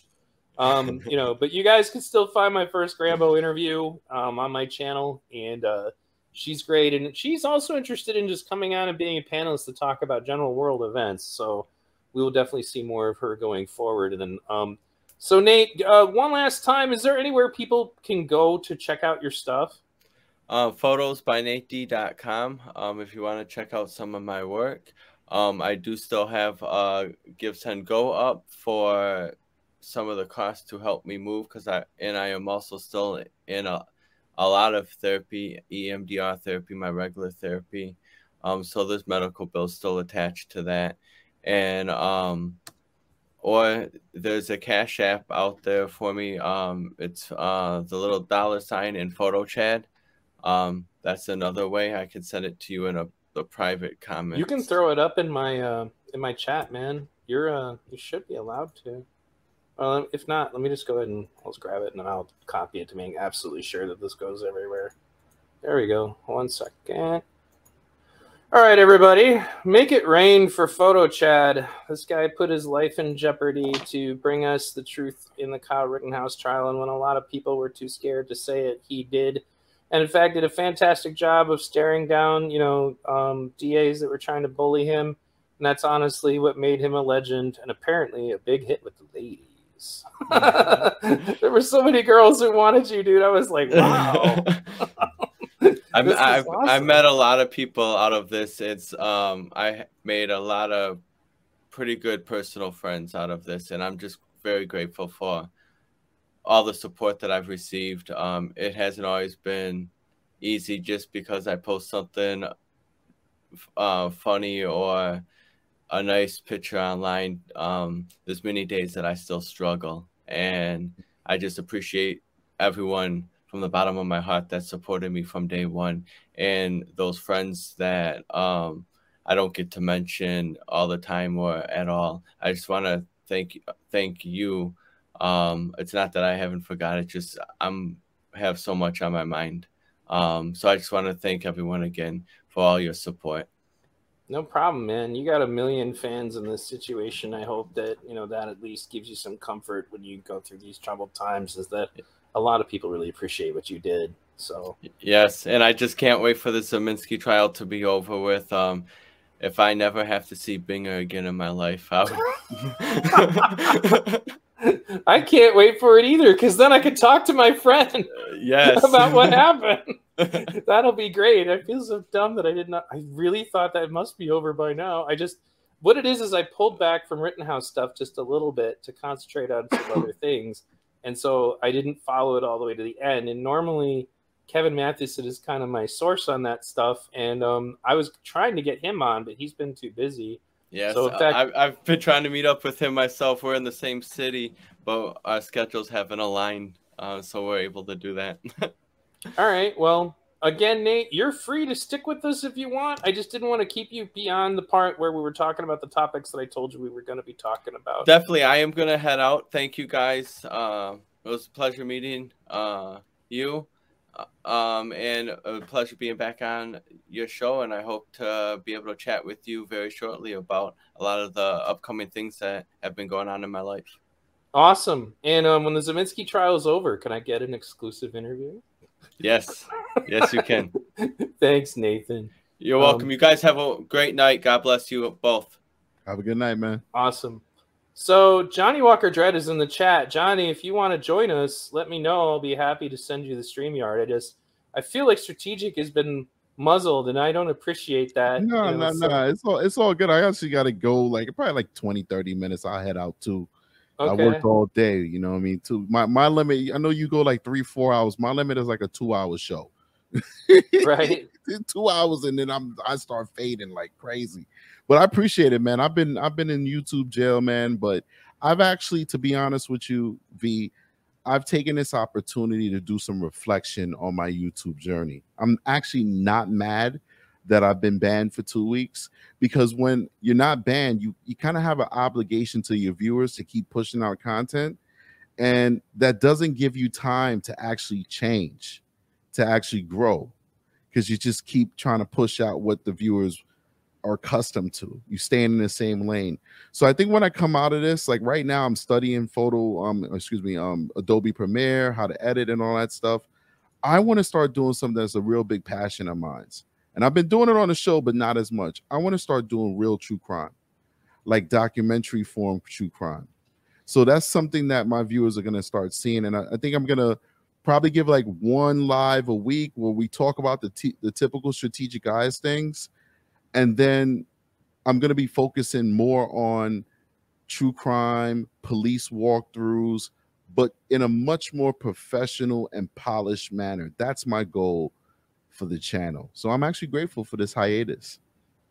Yeah, and I I also like I started making less content recently. Some of it is just that I've been in and out of the hospital a lot, not just for Okay. me, but for my daughter and then my son also got injured and his wrestling season's right around the corner. Nothing serious, but it's something that takes up time and then like Right. you know so but it's between that and the fact that um, you know, I also had to try to find other ways to make a little money just because I'm disabled and I can't do normal work. Mhm. So um, that took up a lot of my time too. But it's also just a question of like trying to find the kind of like as I want the content to be to be energetic and good. I want it to, you know, and that requires that I'm in the right mindset. But that's another thing I've noticed. And um, I just read an article about this that the studies are showing that post COVID effects on your brain are actually pretty bad. Um, Mhm. And I get the brain fog sometimes. I already had ADHD kind of stuff and Mhm. short term memory loss kind of problems. Um, you know, but by the way, Johnny, I sent that to your Twitter. Um, you know, but anyway, um, so when I end up in a situation like that, I want to be totally mentally clear before I put out my stuff. And I'm very careful um, about making sure that I've researched everything really heavily. Um, I know, like, Adam Friended finally got tired of me teasing him about the Iraq War thing, and he wanted me to come debate with him and you know him and Sitch again on the Iraq War. And I just Mhm. it's like I have no problem having that conversation, but I need to be prepared and have all my ducks in a row because they're going to gang up on me. But you read that you, you were actually you were in rare form. Like, why are you talking to these idiots? was like yeah, man. I couldn't believe that anybody had that position. That was just nuts. yeah, dude. that was retarded. Like uh, the, you know, like uh, as a YouTuber, we're both YouTubers, of course. Like the the worst thing that we we want, I would, I, I don't want to speak for you, but I think I think you'll agree with me, is to be for somebody to typecast us, figure us out, think they understand our entire ideology and worldview from one video. right. But when you say something so outlandish that defies history, defies facts, right. defies conventional knowledge. It's like, how can I have faith in anything else you say? And I had a ton of people say, "S- strategic, I agree with you. These guys are wrong on this point. But if you watch their show, they're mostly right and they're really good guys. So I, I think that that might actually be the truth, but they might end up being outliers that they could possibly have the position that they had when they debated you, but actually be nice guys who are mostly right because they were so off base. It was unbelievable. that was what made it so weird for me. It was like, and some other guy interpreted it, interpreted it as me being backed into a corner or something because I hesitated a moment. I'm like, no, I'm hesitating more because I'm like sitting there with my eyes furrowed, like, what? Right. Like these are people that I listen to their streams for hours, and I'm like, this is the most absurd, ridiculous take I've ever seen. So here we have the uh, Johnny Walker Dread, um, minus his beautiful backgrounds and cowboy hat. Hey, is my microphone sounding okay? If not, I'll grab my other one. no, you sound fine, man. Hello Oh, out okay. there. He is trying to get through. So Yeah, the um, internet's being. I use an Ethernet. My internet's being used by my significant other tonight, so I'm stuck in a different room, so I can't turn on my all your cool stuff. video camera. Yeah, your production's always. How you doing, strategic? What's happening, Johnny? How you? Oh, been doing all right. It's been hectic as hell buying a new home, and I hate it. I hate it. I Well. cannot stand house shopping. Everybody hates that process, man. It Oh, man. sucks. Well, then you're it's like trying to buy a car. You there's inevitably somebody's trying to screw you in some way, and you gotta hope that you know anybody that you paid to inspect it is not you know is, is doing their job. It just and mm. you know, and if you get caught holding the bag, man, that sucks. You find out, oh great, I didn't know we had termites. Mhm. You know? um, Oh, when I go and buy a, a car, I'm usually going and buying it myself. Mhm. I'm not joined by somebody else. Mhm. mhm. That's the difference. So, what have you been working on lately, Johnny? You know, um, haven't really been posting a lot lately. Just been pretty busy with work. You know, it's been a really busy time. So uh, I'm going to try to get back into the groove uh, soon. But I think my last couple of videos are about Kyle. Um, mostly, I have a uh, another loco lawyer episode. One of the lawyers weighing in on the Kyle Rittenhouse case makes an absolute fool of himself, and um, then I kind of pick that one apart. But um, been trying to get a little bit more work done on my book on Kyle Rittenhouse, but uh, a little slow there. Yeah, there's some uh, Twitter account saying Kyle Rittenhouse book. Like they're they're I guess some dude from England's writing. a Yeah, it's about it. Duncan Oldham. Yeah. Um. So you're writing one too. That's pretty sweet. Um, you know, with me, you know, oh, somebody saying I'm new to your channel. V Radio is your channel exclusively anti-left wing. Um, No. no. um, so let me take a moment and explain that. Um, I am actually left leaning on a lot of things. Um, I am totally pro gun, 100%. Okay. Um, shall not be infringed. Um, I, let me see what else. Um, I lean kind of pro life ish. Like, I'm not really big on trying to make um, laws about it necessarily, but I totally get that perspective. I just choose not to get intimate with people that I think would abort a baby we might have. That's my answer to it. But like that's these are things that normally just get you completely um, disqualified from saying you're left anything, right? Um, and I'm way anti woke. And my reasons for being anti woke is just I was literally a leftist on the ground activist at Occupy Wall Street. And when it started, we were the unified 99%. We were people of all races and colors and creeds. And, you know, nobody cared what your freaking gender identity was. Nobody cared about any of that. It wasn't relevant because we were the unified 99%.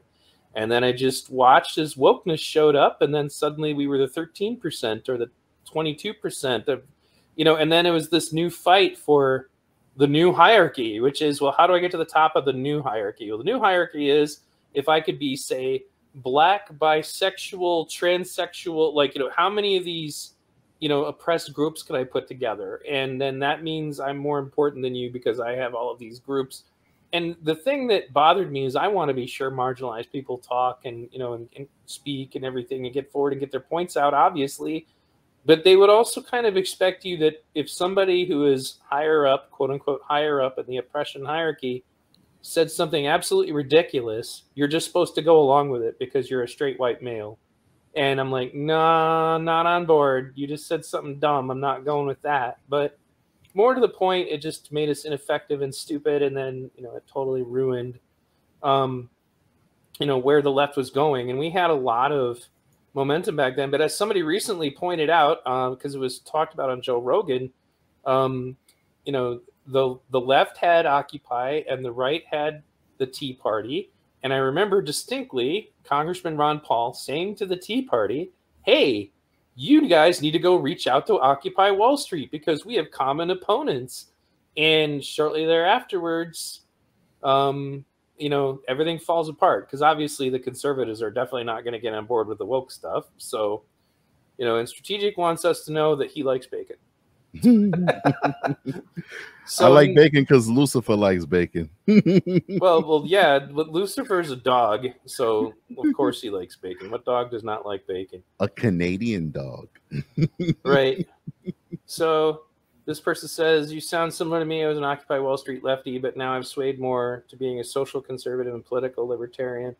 Um, I'm libertarian in a lot of things. Um, so it's like my position on the trans stuff, for example, is is you know if it's victimless, I, I don't whatever I'll call you whatever pronoun. I, I don't care about any of that. It's it's when you get into a situation when you think that your identity means that you should be allowed to take things away from other people that it becomes a problem.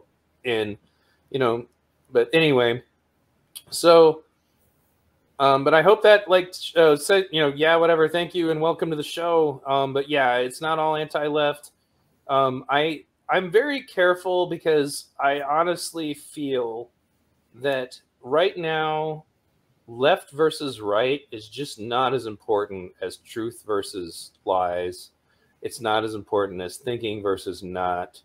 You know, and the reality is, like I mentioned at the earlier, I don't think you were on strategic, but I did a poll of my viewership, and I had 17% MAGA Republicans, 43% third party or independent conservatives, 34%, um, uh, you know, independent left leaning, you know, third party, and then very, very few actual Republicans or Democrats. It was like tiny percentages, you know. So, um, so I like it that way. And somehow in my Discord, just like in Strategic's Discord, people don't agree with things all the time, but somehow they manage to conduct themselves like human beings and talk to each other.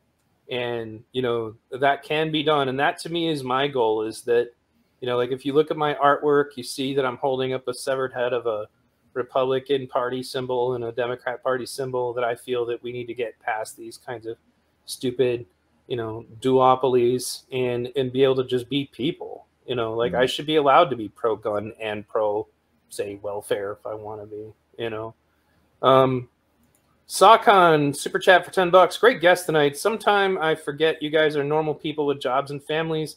I'm so used to the hyper online gamers. It's nice to know that people like you guys fight this fight. Well, yeah, you know, and I I tell people that all the time. I, I guess you see more of the regular side of things um, when you're you're when you're streaming because we're just kind of talking. You know, it's not as like perfect. Like you know, strategic. You always say you like my documentaries. Really, you know, like but it's all measured. I don't script things, I don't write them down, um, but I will re record something. If I listen to it, I go, nah, that was crap. um, so, Johnny, just to anybody who's not familiar with you, why don't you tell them about your channel?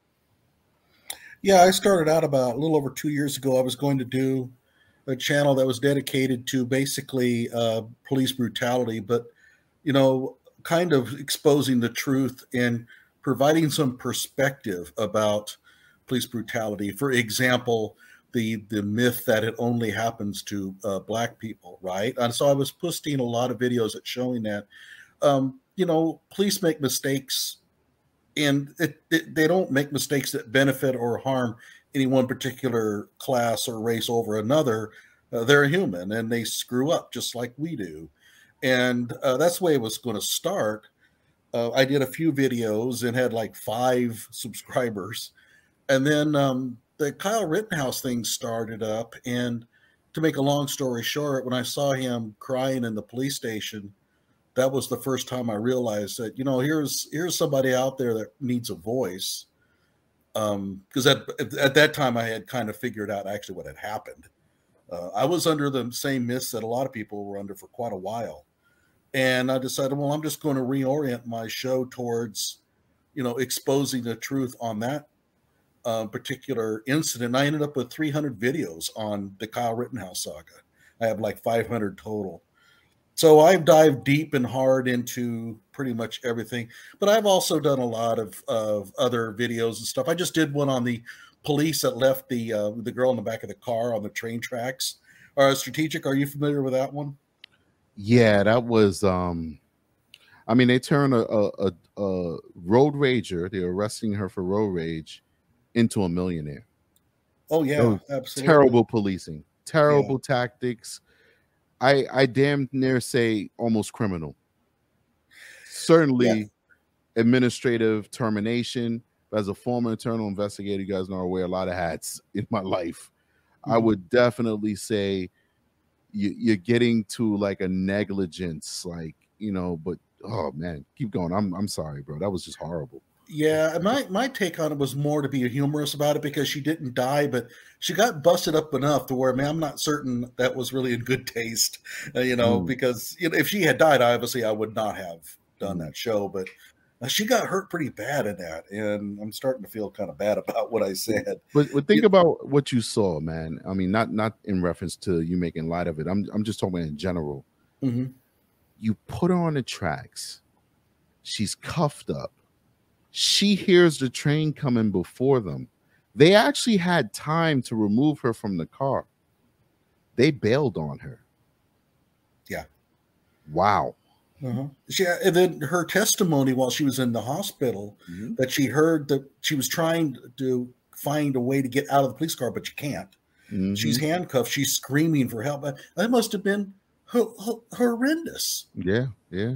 I cannot imagine. I cannot imagine. But I would say if I was going to characterize my channel, it would be whenever I see social media, especially just making really bad assumptions and bad logic about some incident, I tend to jump on it.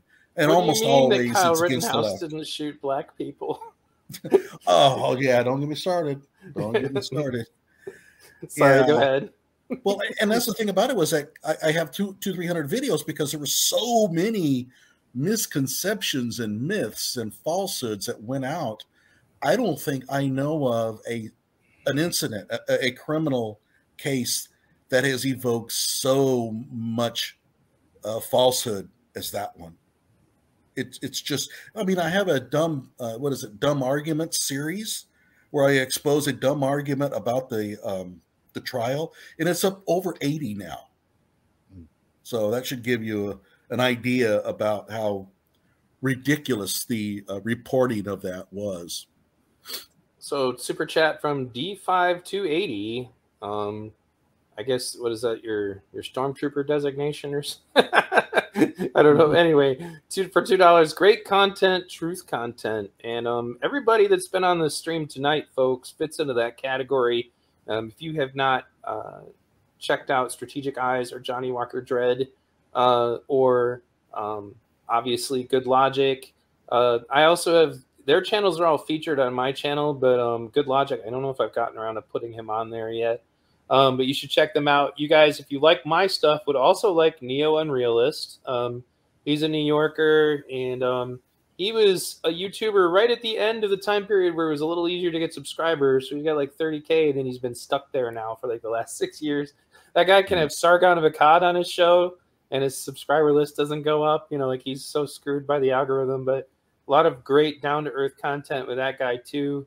Um, you know, and obviously uh, Logical Checkmate, our favorite um, Czech Republic uh, individual who I met through you, Johnny. You know, does great work, um, kind of providing a European context on things. Um, you know, so in any case, uh, strategic. You know, I'd like to reach out to you about being on a couple more times during your, you know, your uh, your outing, and if you see anything that um you Mm. want to talk about, just let me know because um I, I don't want to call it writer's block. It's more just there's a few things that I'm researching that I'm I'm looking to try to get really nailed down. Like I want to nail down completely the connection between Weather Underground terrorists and the violent um, movements that we've just had. And I think I've got enough, but I don't feel quite satisfied. It's like I wish I had a smoking gun. You know, um, I'm also working on you know, I got a few irons in the fire. I've got to do I got to do another reply to Sitch and Adam because of their argument with me about um apparently in their world uh campaign finance has nothing to do with who gets elected president. it's like Oh my god. right, I know. like what are you talking about? You know, and I said um so does the entire history of our you know of our species that shows that people who have more money tend to win the election. He's like, well, correlation doesn't equate to causation. I'm like, what is that about? You know. Um.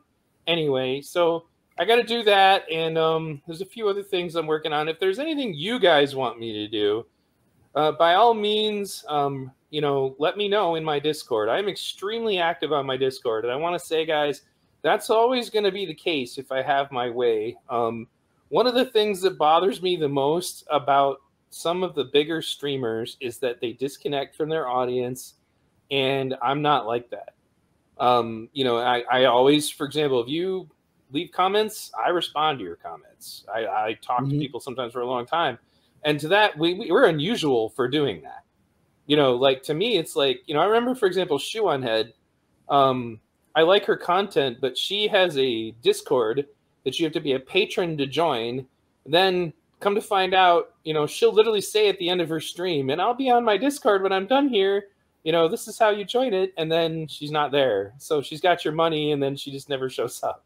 Mm. it's like, oh, okay, that's neat. You know, um, you know, but that that kind of crap is never going to happen. Um, it's never my intention to do that. If I get to a point where things are really huge, yes, it'll be a little harder to answer people. But I don't know if that'll ever happen with our current algorithm. Mm. Five dollar super chat from Lucifer the Doberman says, "I will send bacon to any one of you boys. Hit me up in Discord with a mailing address." so you want the bacon? Lucifer's bringing home the bacon. Mhm. We're sending home the bacon. Yeah, I got I got a, a weather um, weather underground story for you. Go for it. Yeah, I was uh, at a conference, uh, and Bill Ayers was the guest speaker. He was the, um, the, you know, and he's the he was former head of the Weather Underground. This is a terrorist group, and at the end, everybody sta stood up and gave him a standing ovation. These are educators. Everybody in that room was either a superintendent or somebody higher up in the education department. And of course, I had to stand up as part of it because I'm a vendor. And I, the last thing I wanted to do was to be sitting there while everybody else is standing up and having to explain to them why I didn't stand up for their anointed leader. But yeah, Bill Ayers, he was a personal friend of Arne Duncan, who was the uh, former Secretary of Education. Um, yeah, the, the education department actually gave him a standing ovation. They think he's an absolutely standout guy. There you go. Mm. That's just so messed up. And people have forgotten about it, but their rhetoric sounds exactly like current Antifa and the violent parts of BLM's rhetoric and their imagery. The fist imagery that BLM uses literally is Weather Underground's imagery. That was why I was like, wait a second here. And then then you look into it and you find out these people are on boards of directors of organizations that fund BLM. And then I don't know if I told you about this strategic, but like there was this DA in San Francisco was just letting everybody back out on the street all the time. He finally got recalled, and it turns out his parents are both Weather Underground terrorists. Really? How do you get elected DA with terrorist parents? You know, but No. like you said, nobody treats them like that. Go ahead, Johnny. You know, that's one of the things that really bothers me the most is when people say, and I come from the conservative side of things, although I'm not a Trumper, but when they say that, you know, we conservatives are really, we really like our criminals. I mean, you have got to be kidding me. Um, Right. There is, you know, a, a, a person who was given tenured professorship at, um, no, it wasn't Harvard. It was at, it was one of the Ivy League schools. She had murdered her ba- her kid when she was young. And He was like eight years old, um, and then hid his body and and, and never did uh, point the police to where he was buried. And yet later on, after she served her prison sentence, they let her become a tenured professor. And so, yeah, the left loves its criminals too. And I know, I know that you kind of hang out more on the left hand side there, um, Neil. But you know, I'm just trying to say that it's one side is not more pro criminal than the other in this respect. No, no, you're not wrong. Uh, It's just the thing that's annoying people like me in strategic is that it should not be a requirement that we go along with that nonsense and still be labeled like uh, like I just had a panel of longtime leftists who were like, "What the hell is going on?" Like, you know, no, you're not wrong. That's why so much of my content is about calling it out. Because like, if you remember what I've always said is that okay, fine. So Black Lives Matter says they don't advocate for violence. When are you going to call it out? Because in Occupy, anytime somebody did something that we did not agree with, we would literally do a press conference. Like we would immediately state that wasn't us. We're not into violent activism. That has nothing to do with us. Nobody does that anymore. People are just free to do whatever kind of screwed up activism they want. Nobody says a damn thing. And if you happen to be white, you're going to be told you can't tell us how to protest. Mm. like Yeah.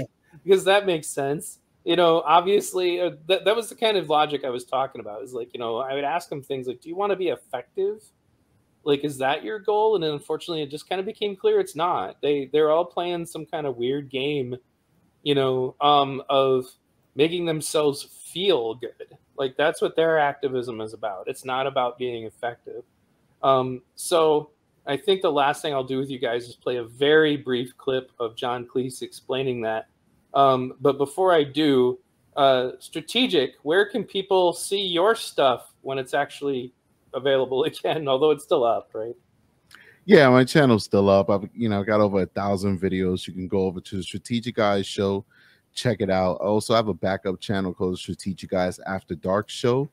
Um, when I'm done with my hiatus, my punishment, my my jail sentence, which would be sometime in mid October, um, or you know maybe uh, I guess like uh, I've been suspended for like two three days now, so you know, uh, 12, 11 days from now, something to that effect. Um, I'll be back. I'll be streaming. I'll definitely send out notifications. Just go ahead and subscribe. You can definitely subscribe. It's not a big deal. YouTube is not stopping people from subscribing. We're actually a little bit over, a little bit under 200 subscribers to go to get to 7,000. So we're moving, we're growing. Um, and like I said to you before, I will be doing more true crime. I'll still be talking about social things. I'll still be calling out the the insanity that we see happening from this activist culture but i will be doing something that's a passion to me um, which is doing true crime and i also try and be a little bit more careful so i don't get in trouble with youtube again That's just so stupid. I just Uh, okay. Uh, question from the chat: Do you guys think we'll look back on the the, the tens and twenties as the social justice era, similar to how we look back on the fifties and sixties? You know, one of my longtime viewers told me to go back and watch this documentary that was specifically about the Dirty Harry films, and it was because they talked a little bit about the social climate at the time, and the the the point that the lady who sent me the link was trying to make was like, it seems like this stuff is on a cycle so I'm hoping that all this insanity is on a cycle. But what concerns me is that there are certain changes in our society right now that it's kind of hard to put the genie back in the bottle.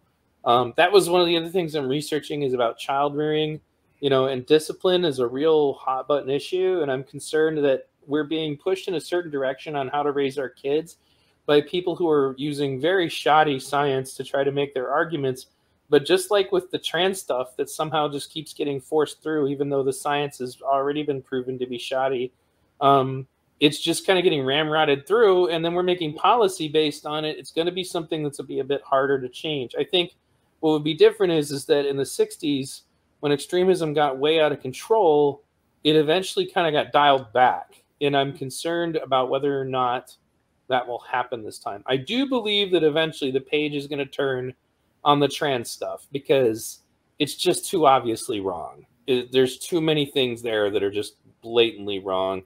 Um, and I think that what's going to happen is, is like I know a trans person right now, a friend of mine who's dying of cancer. Like the long-term consequences of using a lot of this stuff is still to be decided, but you know, it may not even be in our lifetimes that they finally get around to going, man, did we ever screw that up? But before I uh, move on, uh, strategic, did you have anything about this that you wanted to say? And then I'll ask you too, Johnny.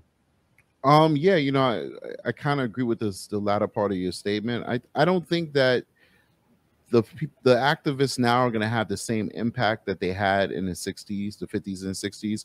They were actually fighting for something concrete, something that was obvious. Like now, it's like most of their arguments are platitudes, and most of their their facts aren't really facts. And people, it's not that hard for people to debunk that what they're saying is not true. So saying that, you know, the police are massacring black people. Well, if you just look at any fact, any fact pattern, you look at any any website that that that tracks this data, you look at the federal government's websites, you know that's not true.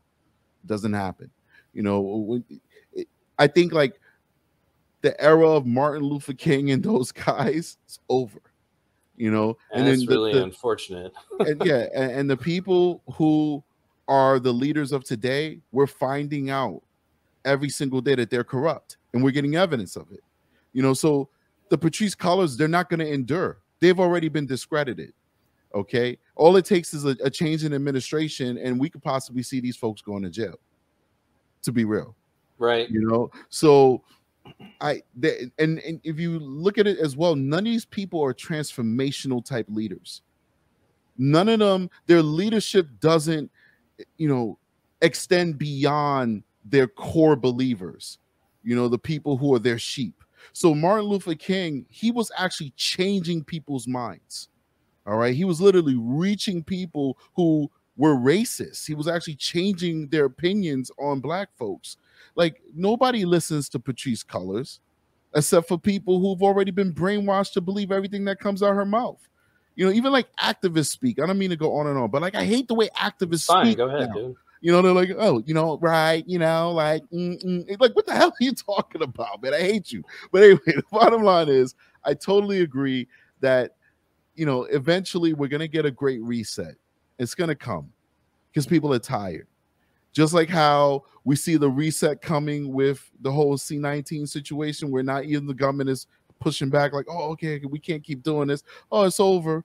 You know, you guys don't need to have masks. You don't need to do this. You don't need to do that. We start seeing whistleblowers coming out from all these different agencies saying, oh, you know, the science that we gave you was incorrect. We're going to experience a great reset. I don't know how broad that reset is going to be when it comes to the social issues but it's going to happen. And none of these people are enduring leaders. They're clear frauds, they're clear grifters, and history will recognize them for who they really are. Uh, Johnny, did you want to comment on this? Yeah, let me start off with the trans thing. Um, I think what really bothers me the most about it is that back in the day, and I hate saying that because it makes me does do sound old, but back in the day, you you encountered uh, struggle, and you had to fight your way through it, and it made you stronger. Um, yes, you had you know you broke up with your girlfriend and you were devastated. I mean, you know, and and it took weeks to get over it, but that was sort of the rite of passages of becoming an adult. Now, parents cannot bear the thought of their kids enduring any kind of hardship. So when they have problems with, you know, um, you know, let me put this way: it, when their kids are having emotional problems, they think there must be something out there that can solve the problem for them, and a lot of the times they're blaming the gender thing. Um, so if a kid is confused or whatever, is you know having very typical normal problems, they want to fix it because they can't bear to see their kids suffer. And so they're having undergoing these surgeries and stuff um, this is really really going to work out badly in my opinion. Um, you sometimes just have to persevere. And a lot of the kids now in the new generation cannot persevere because they have been let's say coddled their entire lives by parents who who are essentially out to try to solve all their problems for them and you can't. And and back in the day when we had tomboys girls that did very boyish things and and didn't fit the stereotype um you know they were always considered a little bit odd. But you know ultimately in the end they usually grew up to be normal adults. Now they're undergoing surgeries and i have yet to see one yet that turned out to be somebody who was happy. They seem to be bitter and upset about something all the time. Well, I thought that this was supposed to take care of that problem for them, but it's not. It's just disguising, in my opinion, um, emotional problems that can often border on mental health uh, disease.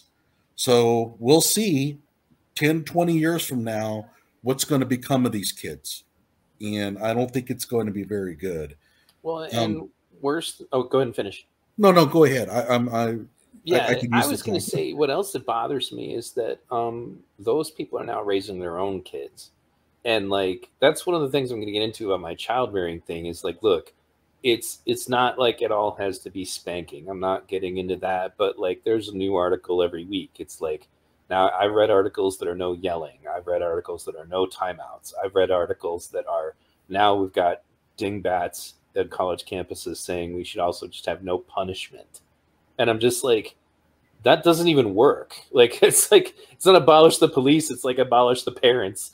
You know, and honestly, that is what a lot of these people seem to want. They don't want us to be able to parent. And the problem is, is like, you know, I looked at some of the science about that, and one of the most commonly used, for example, anti-spanking studies took data from kids who were paddled, like, you know, not brutally beaten, and then took data from kids who were brutally beaten and then stuck the data together and said see all you know all spanking leads to more crime and more um, you know mental illness i mean like you could not get away with that in any other science you, if you mm. tried to do that in like engineering or something it's like we're going to talk about the tensile strength of metal and then took tinfoil and put it in the same data set as titanium, you would be laughed out of like nobody would ever tolerate that. But they were allowed to get away with that. And it's not again, it's not just about spanking, but like they say things like yelling and all that, and like, well, it causes distress in the brain or whatever. And I'm like, yeah, but the whole point of it was supposed to be that you're simulating consequences because when these kids get older, real life isn't just going to yell at them. Real life is going to fire them. Real life is going to send them to jail. Real life is going to do horrible things to them. So if they don't have any apprehension whatsoever, you know, about doing bad things, which is what seems to be the case, so many of these kids, like strategic, you just covered a video the other day about that kid who just like he was like on another planet. Like he just thought he could just ignore the cop. He was just gonna sit there on the bench and pretend the cop was not talking to him. You mm-hmm. know, like he in his world, he was above the law.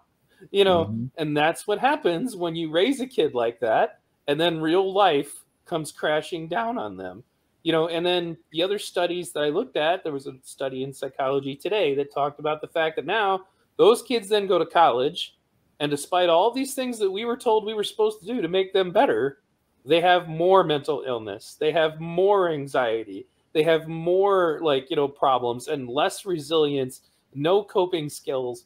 You know, and then the funny thing is is when they finally do get around to admitting that their generation is a problem, well, who do they blame it on? They turn it right back on us. It's like, well, you're the bad parents. And I'm like, well, let me make this clear. We were forced to change the way we parented because quote unquote experts told us to. And if you didn't go along with it, they'll take your kids, you know. Um, so we and and they don't want us to go back to doing the things that would have been necessary to set them straight. Like none of these people that are blaming their parents are saying, okay, well, let's go back to spanking, let's go back to yelling, let's go back.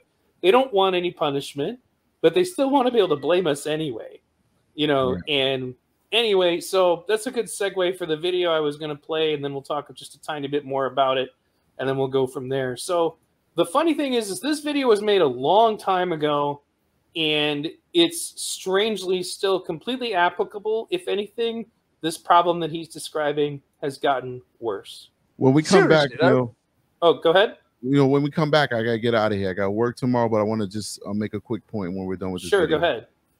Oh, you want to? You can We've talk heard- there. Mhm. All right.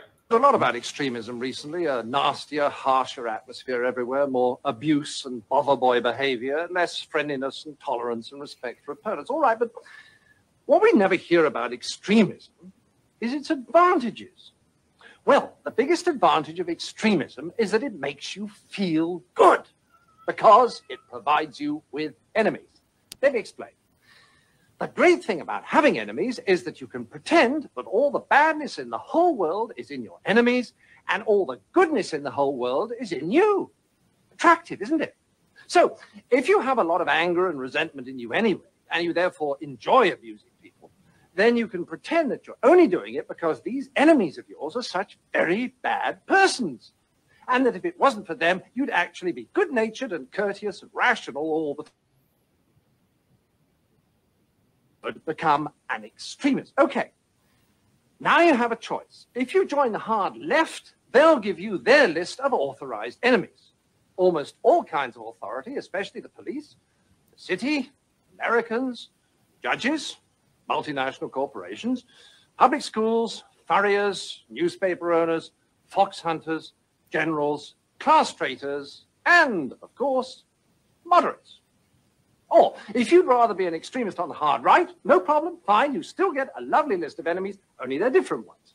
Noisy minority groups, unions, Russia, weirdos, demonstrators, welfare sponges, meddlesome clergy, peaceniks, the BBC, strikers, social workers, communists, and of course, moderates and upstart actors. Now, once you're armed with one of these super lists of enemies, you can be as nasty as you like and yet feel your behaviors morally justified.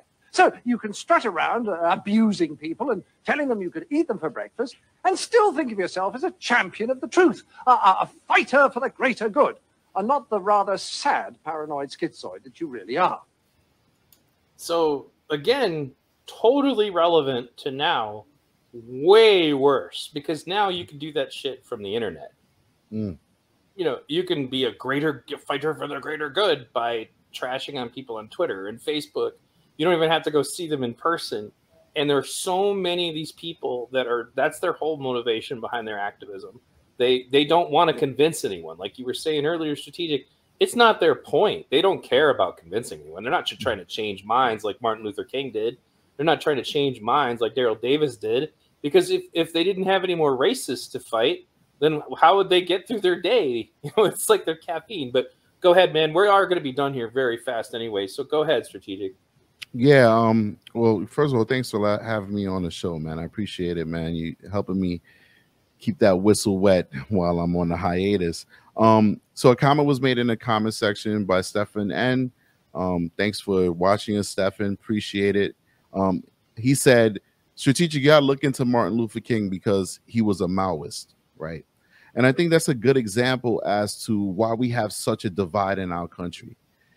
Who cares? Now, I don't even know if that's true or not, but we seem to care more about people's ideologies than actually what their message is. So, for instance, Donald Trump, I don't support him, but there's things that he did in office that I will say, hey, listen, that's awesome. That's awesome you gave to African American colleges. It's awful. It's awesome that you are the one who signed in the act that helps small businesses and landlords, etc., during the pandemic. It, it was Donald Trump who did that, and it was the Biden administration that built off of the laws that he signed in, right? But I don't support him, but I'm able to say, you know what, that was good, and I'm going to give you props for doing those things, regardless of what a person's ideology is. The greater good is that his movement, with it wasn't just him, it was a whole bunch of other people, was Jewish, white people, black people, was a lot of women, etc. You know, they were able to get me from the back of the bus to the front of the bus that I can sit on this show and speak to a mostly white audience and have two great white guys uh, co-hosting with me you know?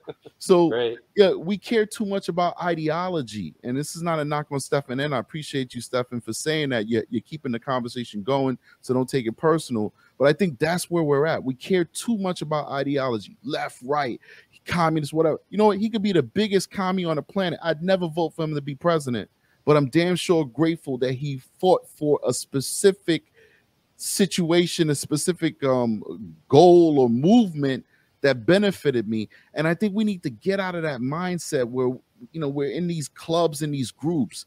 My great awakening was to stop voting simply because of ideology to start voting what actually personally affected me. So like i'm socially conservative i guess lately but if you give me your tax dollars i'm going to pay for universal health care and free college for everybody. You know? Right. like but that's how politics should be. It should be what's personally best for you and then you vote on that and hopefully whoever you vote for if they win enough people voted for that specific thing that'll make it happen for you. But I, I think that's where we where we're losing out in this country now because we're so divided on ideology. Like you have to fit the whole package and i have to go with you blindly in the direction that you're taking me instead of being able to say there's some things about you that i don't like and there's some things about you that i like and i'm going to call you out positive and negative as i see fit based off what you're bringing to the table right Yeah. I, by the way, just to let you know that the difference about the whole ideology thing is that we can argue and and all, but in the end, we're not trying to cancel each other. Mm. Um, in my mind, the the cancel culture and the First Amendment auditors are almost on the same level here, and that is they're bullies. They have found a way to harass people, um, and these people that they harass are uh, helpless. So they've got some poor guy forcing him to divulge his pronouns with the threat of losing his job. This is bullying, and you know I the I, I don't really think that the whole pronoun thing really helps anybody. Mm. I mean, how does that make anybody's life better?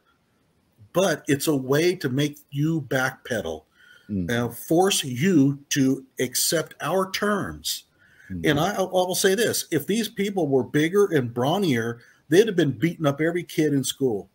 Mm. They're they they're not big enough, and so they use the video camera and the cancel culture thing to go out and basically intimidate and harass people. Mm. There, Well, but it gives them that permission. Like that's what John Cleese was just talking about. It makes you feel like, well, I'm doing this, and it makes me a good person. You know, like, and it makes me better than you. You know, and it makes me righteous. You know, that's something that Weinstein and I talked about when I had Bret Weinstein. It's the same thing. Is like it gives them, you know, the people who had that proclivity to for that behavior some kind of justification. So, anyway, guys, um, I mean, I know you guys both need to go. You're both exhausted, and so am I. Uh, it was a good stream. Um, I see a lot of new names in the chat, guys. So uh, I hope to continue to see you around. And um, you know, uh, I know I'm pretty sure Good Logic is still going. Make sure you guys go show him some love. And um, you know, check out the Strategic Eyes channel. Check out the Johnny Walker Dread channel. Um, check out the Good Logic channel. Check out Neo Unrealist. And um, don't forget to go to hy.page slash v radio that you see in the upper corner. Um, that is my little like link website where you can find my Discord, my Telegram, my Facebook, my Facebook group. Um, my Discord is, is active, but it's the, not super chatty, but it's the best way because I can at everyone there to be really sure that you're actually notified when I do stuff. Because the reality is, is I get people constantly telling me that they got unsubscribed somehow or they don't get notifications from me. Um, you know, if you can support me financially, I seriously would appreciate it. It's one of the reasons I had to do less content is I had to find ways to make money locally. Um, you know, because and that meant I had to take some time away from making content, which is exactly what I was afraid would happen. That's why I told you guys when I switched the model for donations. So you can do that via PayPal. Um, you can do that via um, Subscribestar. You can do that via Patreon. Um, if there's some other way you'd like to contribute, I do have things like Venmo and all that, but I just don't, you know, I don't post all that stuff. But um, check out my Discord, even if you don't agree with me. In fact, especially if you do, my, you know, my audience is a huge conservative base and a huge leftist base. Yet somehow we managed to make really good arguments with each other in Discord, and nobody hates each other when they're done. I've only ever had to ban like one person, and that that was somebody who just obviously showed up to cause problems. So Thanks Well, again, everybody. Hey, hey, Neil, we're going to have to do a, a video here pretty soon, a, a stream on this whole free college thing that Strategic Eyes has been pushing here. Uh, I'm going to have to uh, flail him have a throw- logically on this You one. want to have a throwdown? Johnny, on that? Johnny, we just sent our free college money to Ukraine. All right, and, and- and- and right right now it's in the it's in the pocket of a comedian slash president. Touche, touche. I'm just saying. People say it's not free. Of course, it's not free. But we just like to throw money down the toilet. We could be we could be investing that in our children, No, and that's and not and, and that's not for the Harvard people. That's just for state and local college. You want to go to Harvard, you want to go to the big school I went through, St. John's, and all that stuff. You got to pay out your pocket. You got to pay out your pocket. But if you want to go to your SUNY, your CUNY, these are the things in New York. I don't know what it is in your in your municipalities. That should be free. We're investing in our future because guess what? These Asians, God bless them, I love them. These Indian folks, they are the future of the human race. They are the ones who are sending their children to learn STEM. Our children are not learning STEM. Our children are not going to college, and our economy is not built to support people who aren't skilled in science and technology. We are, it's not, I don't want to just throw good money after bad. I want to invest in our future because I see the tide that's coming. I see that tsunami, that storm that's coming. An uneducated, lack of innovation America while the rest of the world is innovating. That's what's going to take our way, uh, take us from the from our top spot. We're on a top spot not because of a, a massive army. We're on a top spot because everything that America that the world enjoys right now, America made. We made microwaves in NASA. That was a part of the space program. We gave them cars, we gave them planes, we gave them the internet, we gave them everything because we innovate. But our population is not educated. And we're going to fall off that pedestal because all our chips are coming from China right now. All Yeah. of them. Well, I guess the gauntlet has been thrown down. okay, we got ourselves. Make it happen, Neil. Make it I, happen. I will make it happen, and God, I'll have to shut up too, because I'm when I'm a moderator, I'm very strict with myself. So um, just be ready for uh, time limits that are you know agreed upon ahead of time, and I won't be mean to anybody, but you know I'll let you know. All right, you got mm, 30 All right. seconds, wrap it up, and you know, then we'll move on to mm-hmm. the next one. I don't think I'll have to do that too much with you guys. we won't have to worry about it because when Strategic Eyes goes overtime, I'll tell him, "Hey, shut up over there. It's my turn." You gonna Well, do me like that. Trump? We can we can Sleepy strategic. Shut up. Oh, I'm out of handcuff range, so I'm not worried about him. No, that's very true. We'll disagree with it um, with each other and still be human beings at the end. that absolutely. thing absolutely. is a rare a rare thing that I feel that we all kind of encourage on these Mm-hmm. channels. So thanks again everybody for tuning in tonight. I'll talk to you gentlemen extremely briefly off the air and then we will be good to go. Uh, remember, check out hy.page slash vradio as you see in that picture there, and you can find me on lots of mediums, not just YouTube. I'm also on Twitch. Not that I really have a huge following there. I don't know how long I'll last there. I'm going to continue broadcasting there, but I use raw footage in a lot of my stuff, so I know it's not going to last. But I'm also on BitChute. You can also uh, check me out on Spotify. I'm one of the people who beta tested the Spotify video system. So, like, they took the system that they created for Joe Rogan and they're letting other people use it. Um, I'm also set up on Odysee and on Rumble. All of my stuff gets auto moved over there. So, Um, you know, if there's other mediums you prefer, you can check it out there. I still sometimes do just regular podcasts that are all audio. That's why I was V Radio. Um, you know, but uh, you know, you guys can check me out in all those places, and you can. That's also where you can find all my social media. You know, you, I'm very active on Facebook, and you can add me on Facebook. I'll talk to you. You know, um, same thing with Discord, like I mentioned earlier, and Telegram and other places like that. It's just most of those are just to be sure you're actually told, you know, when I'm on. So even if you don't have any intention of talking on my Discord, you know, feel free to join it just so I know absolutely sure that you guys know when I've gone on. So thanks again. Thanks, gentlemen, for coming on tonight. Hey, thanks. and um, thanks for everybody tuning in. Peace.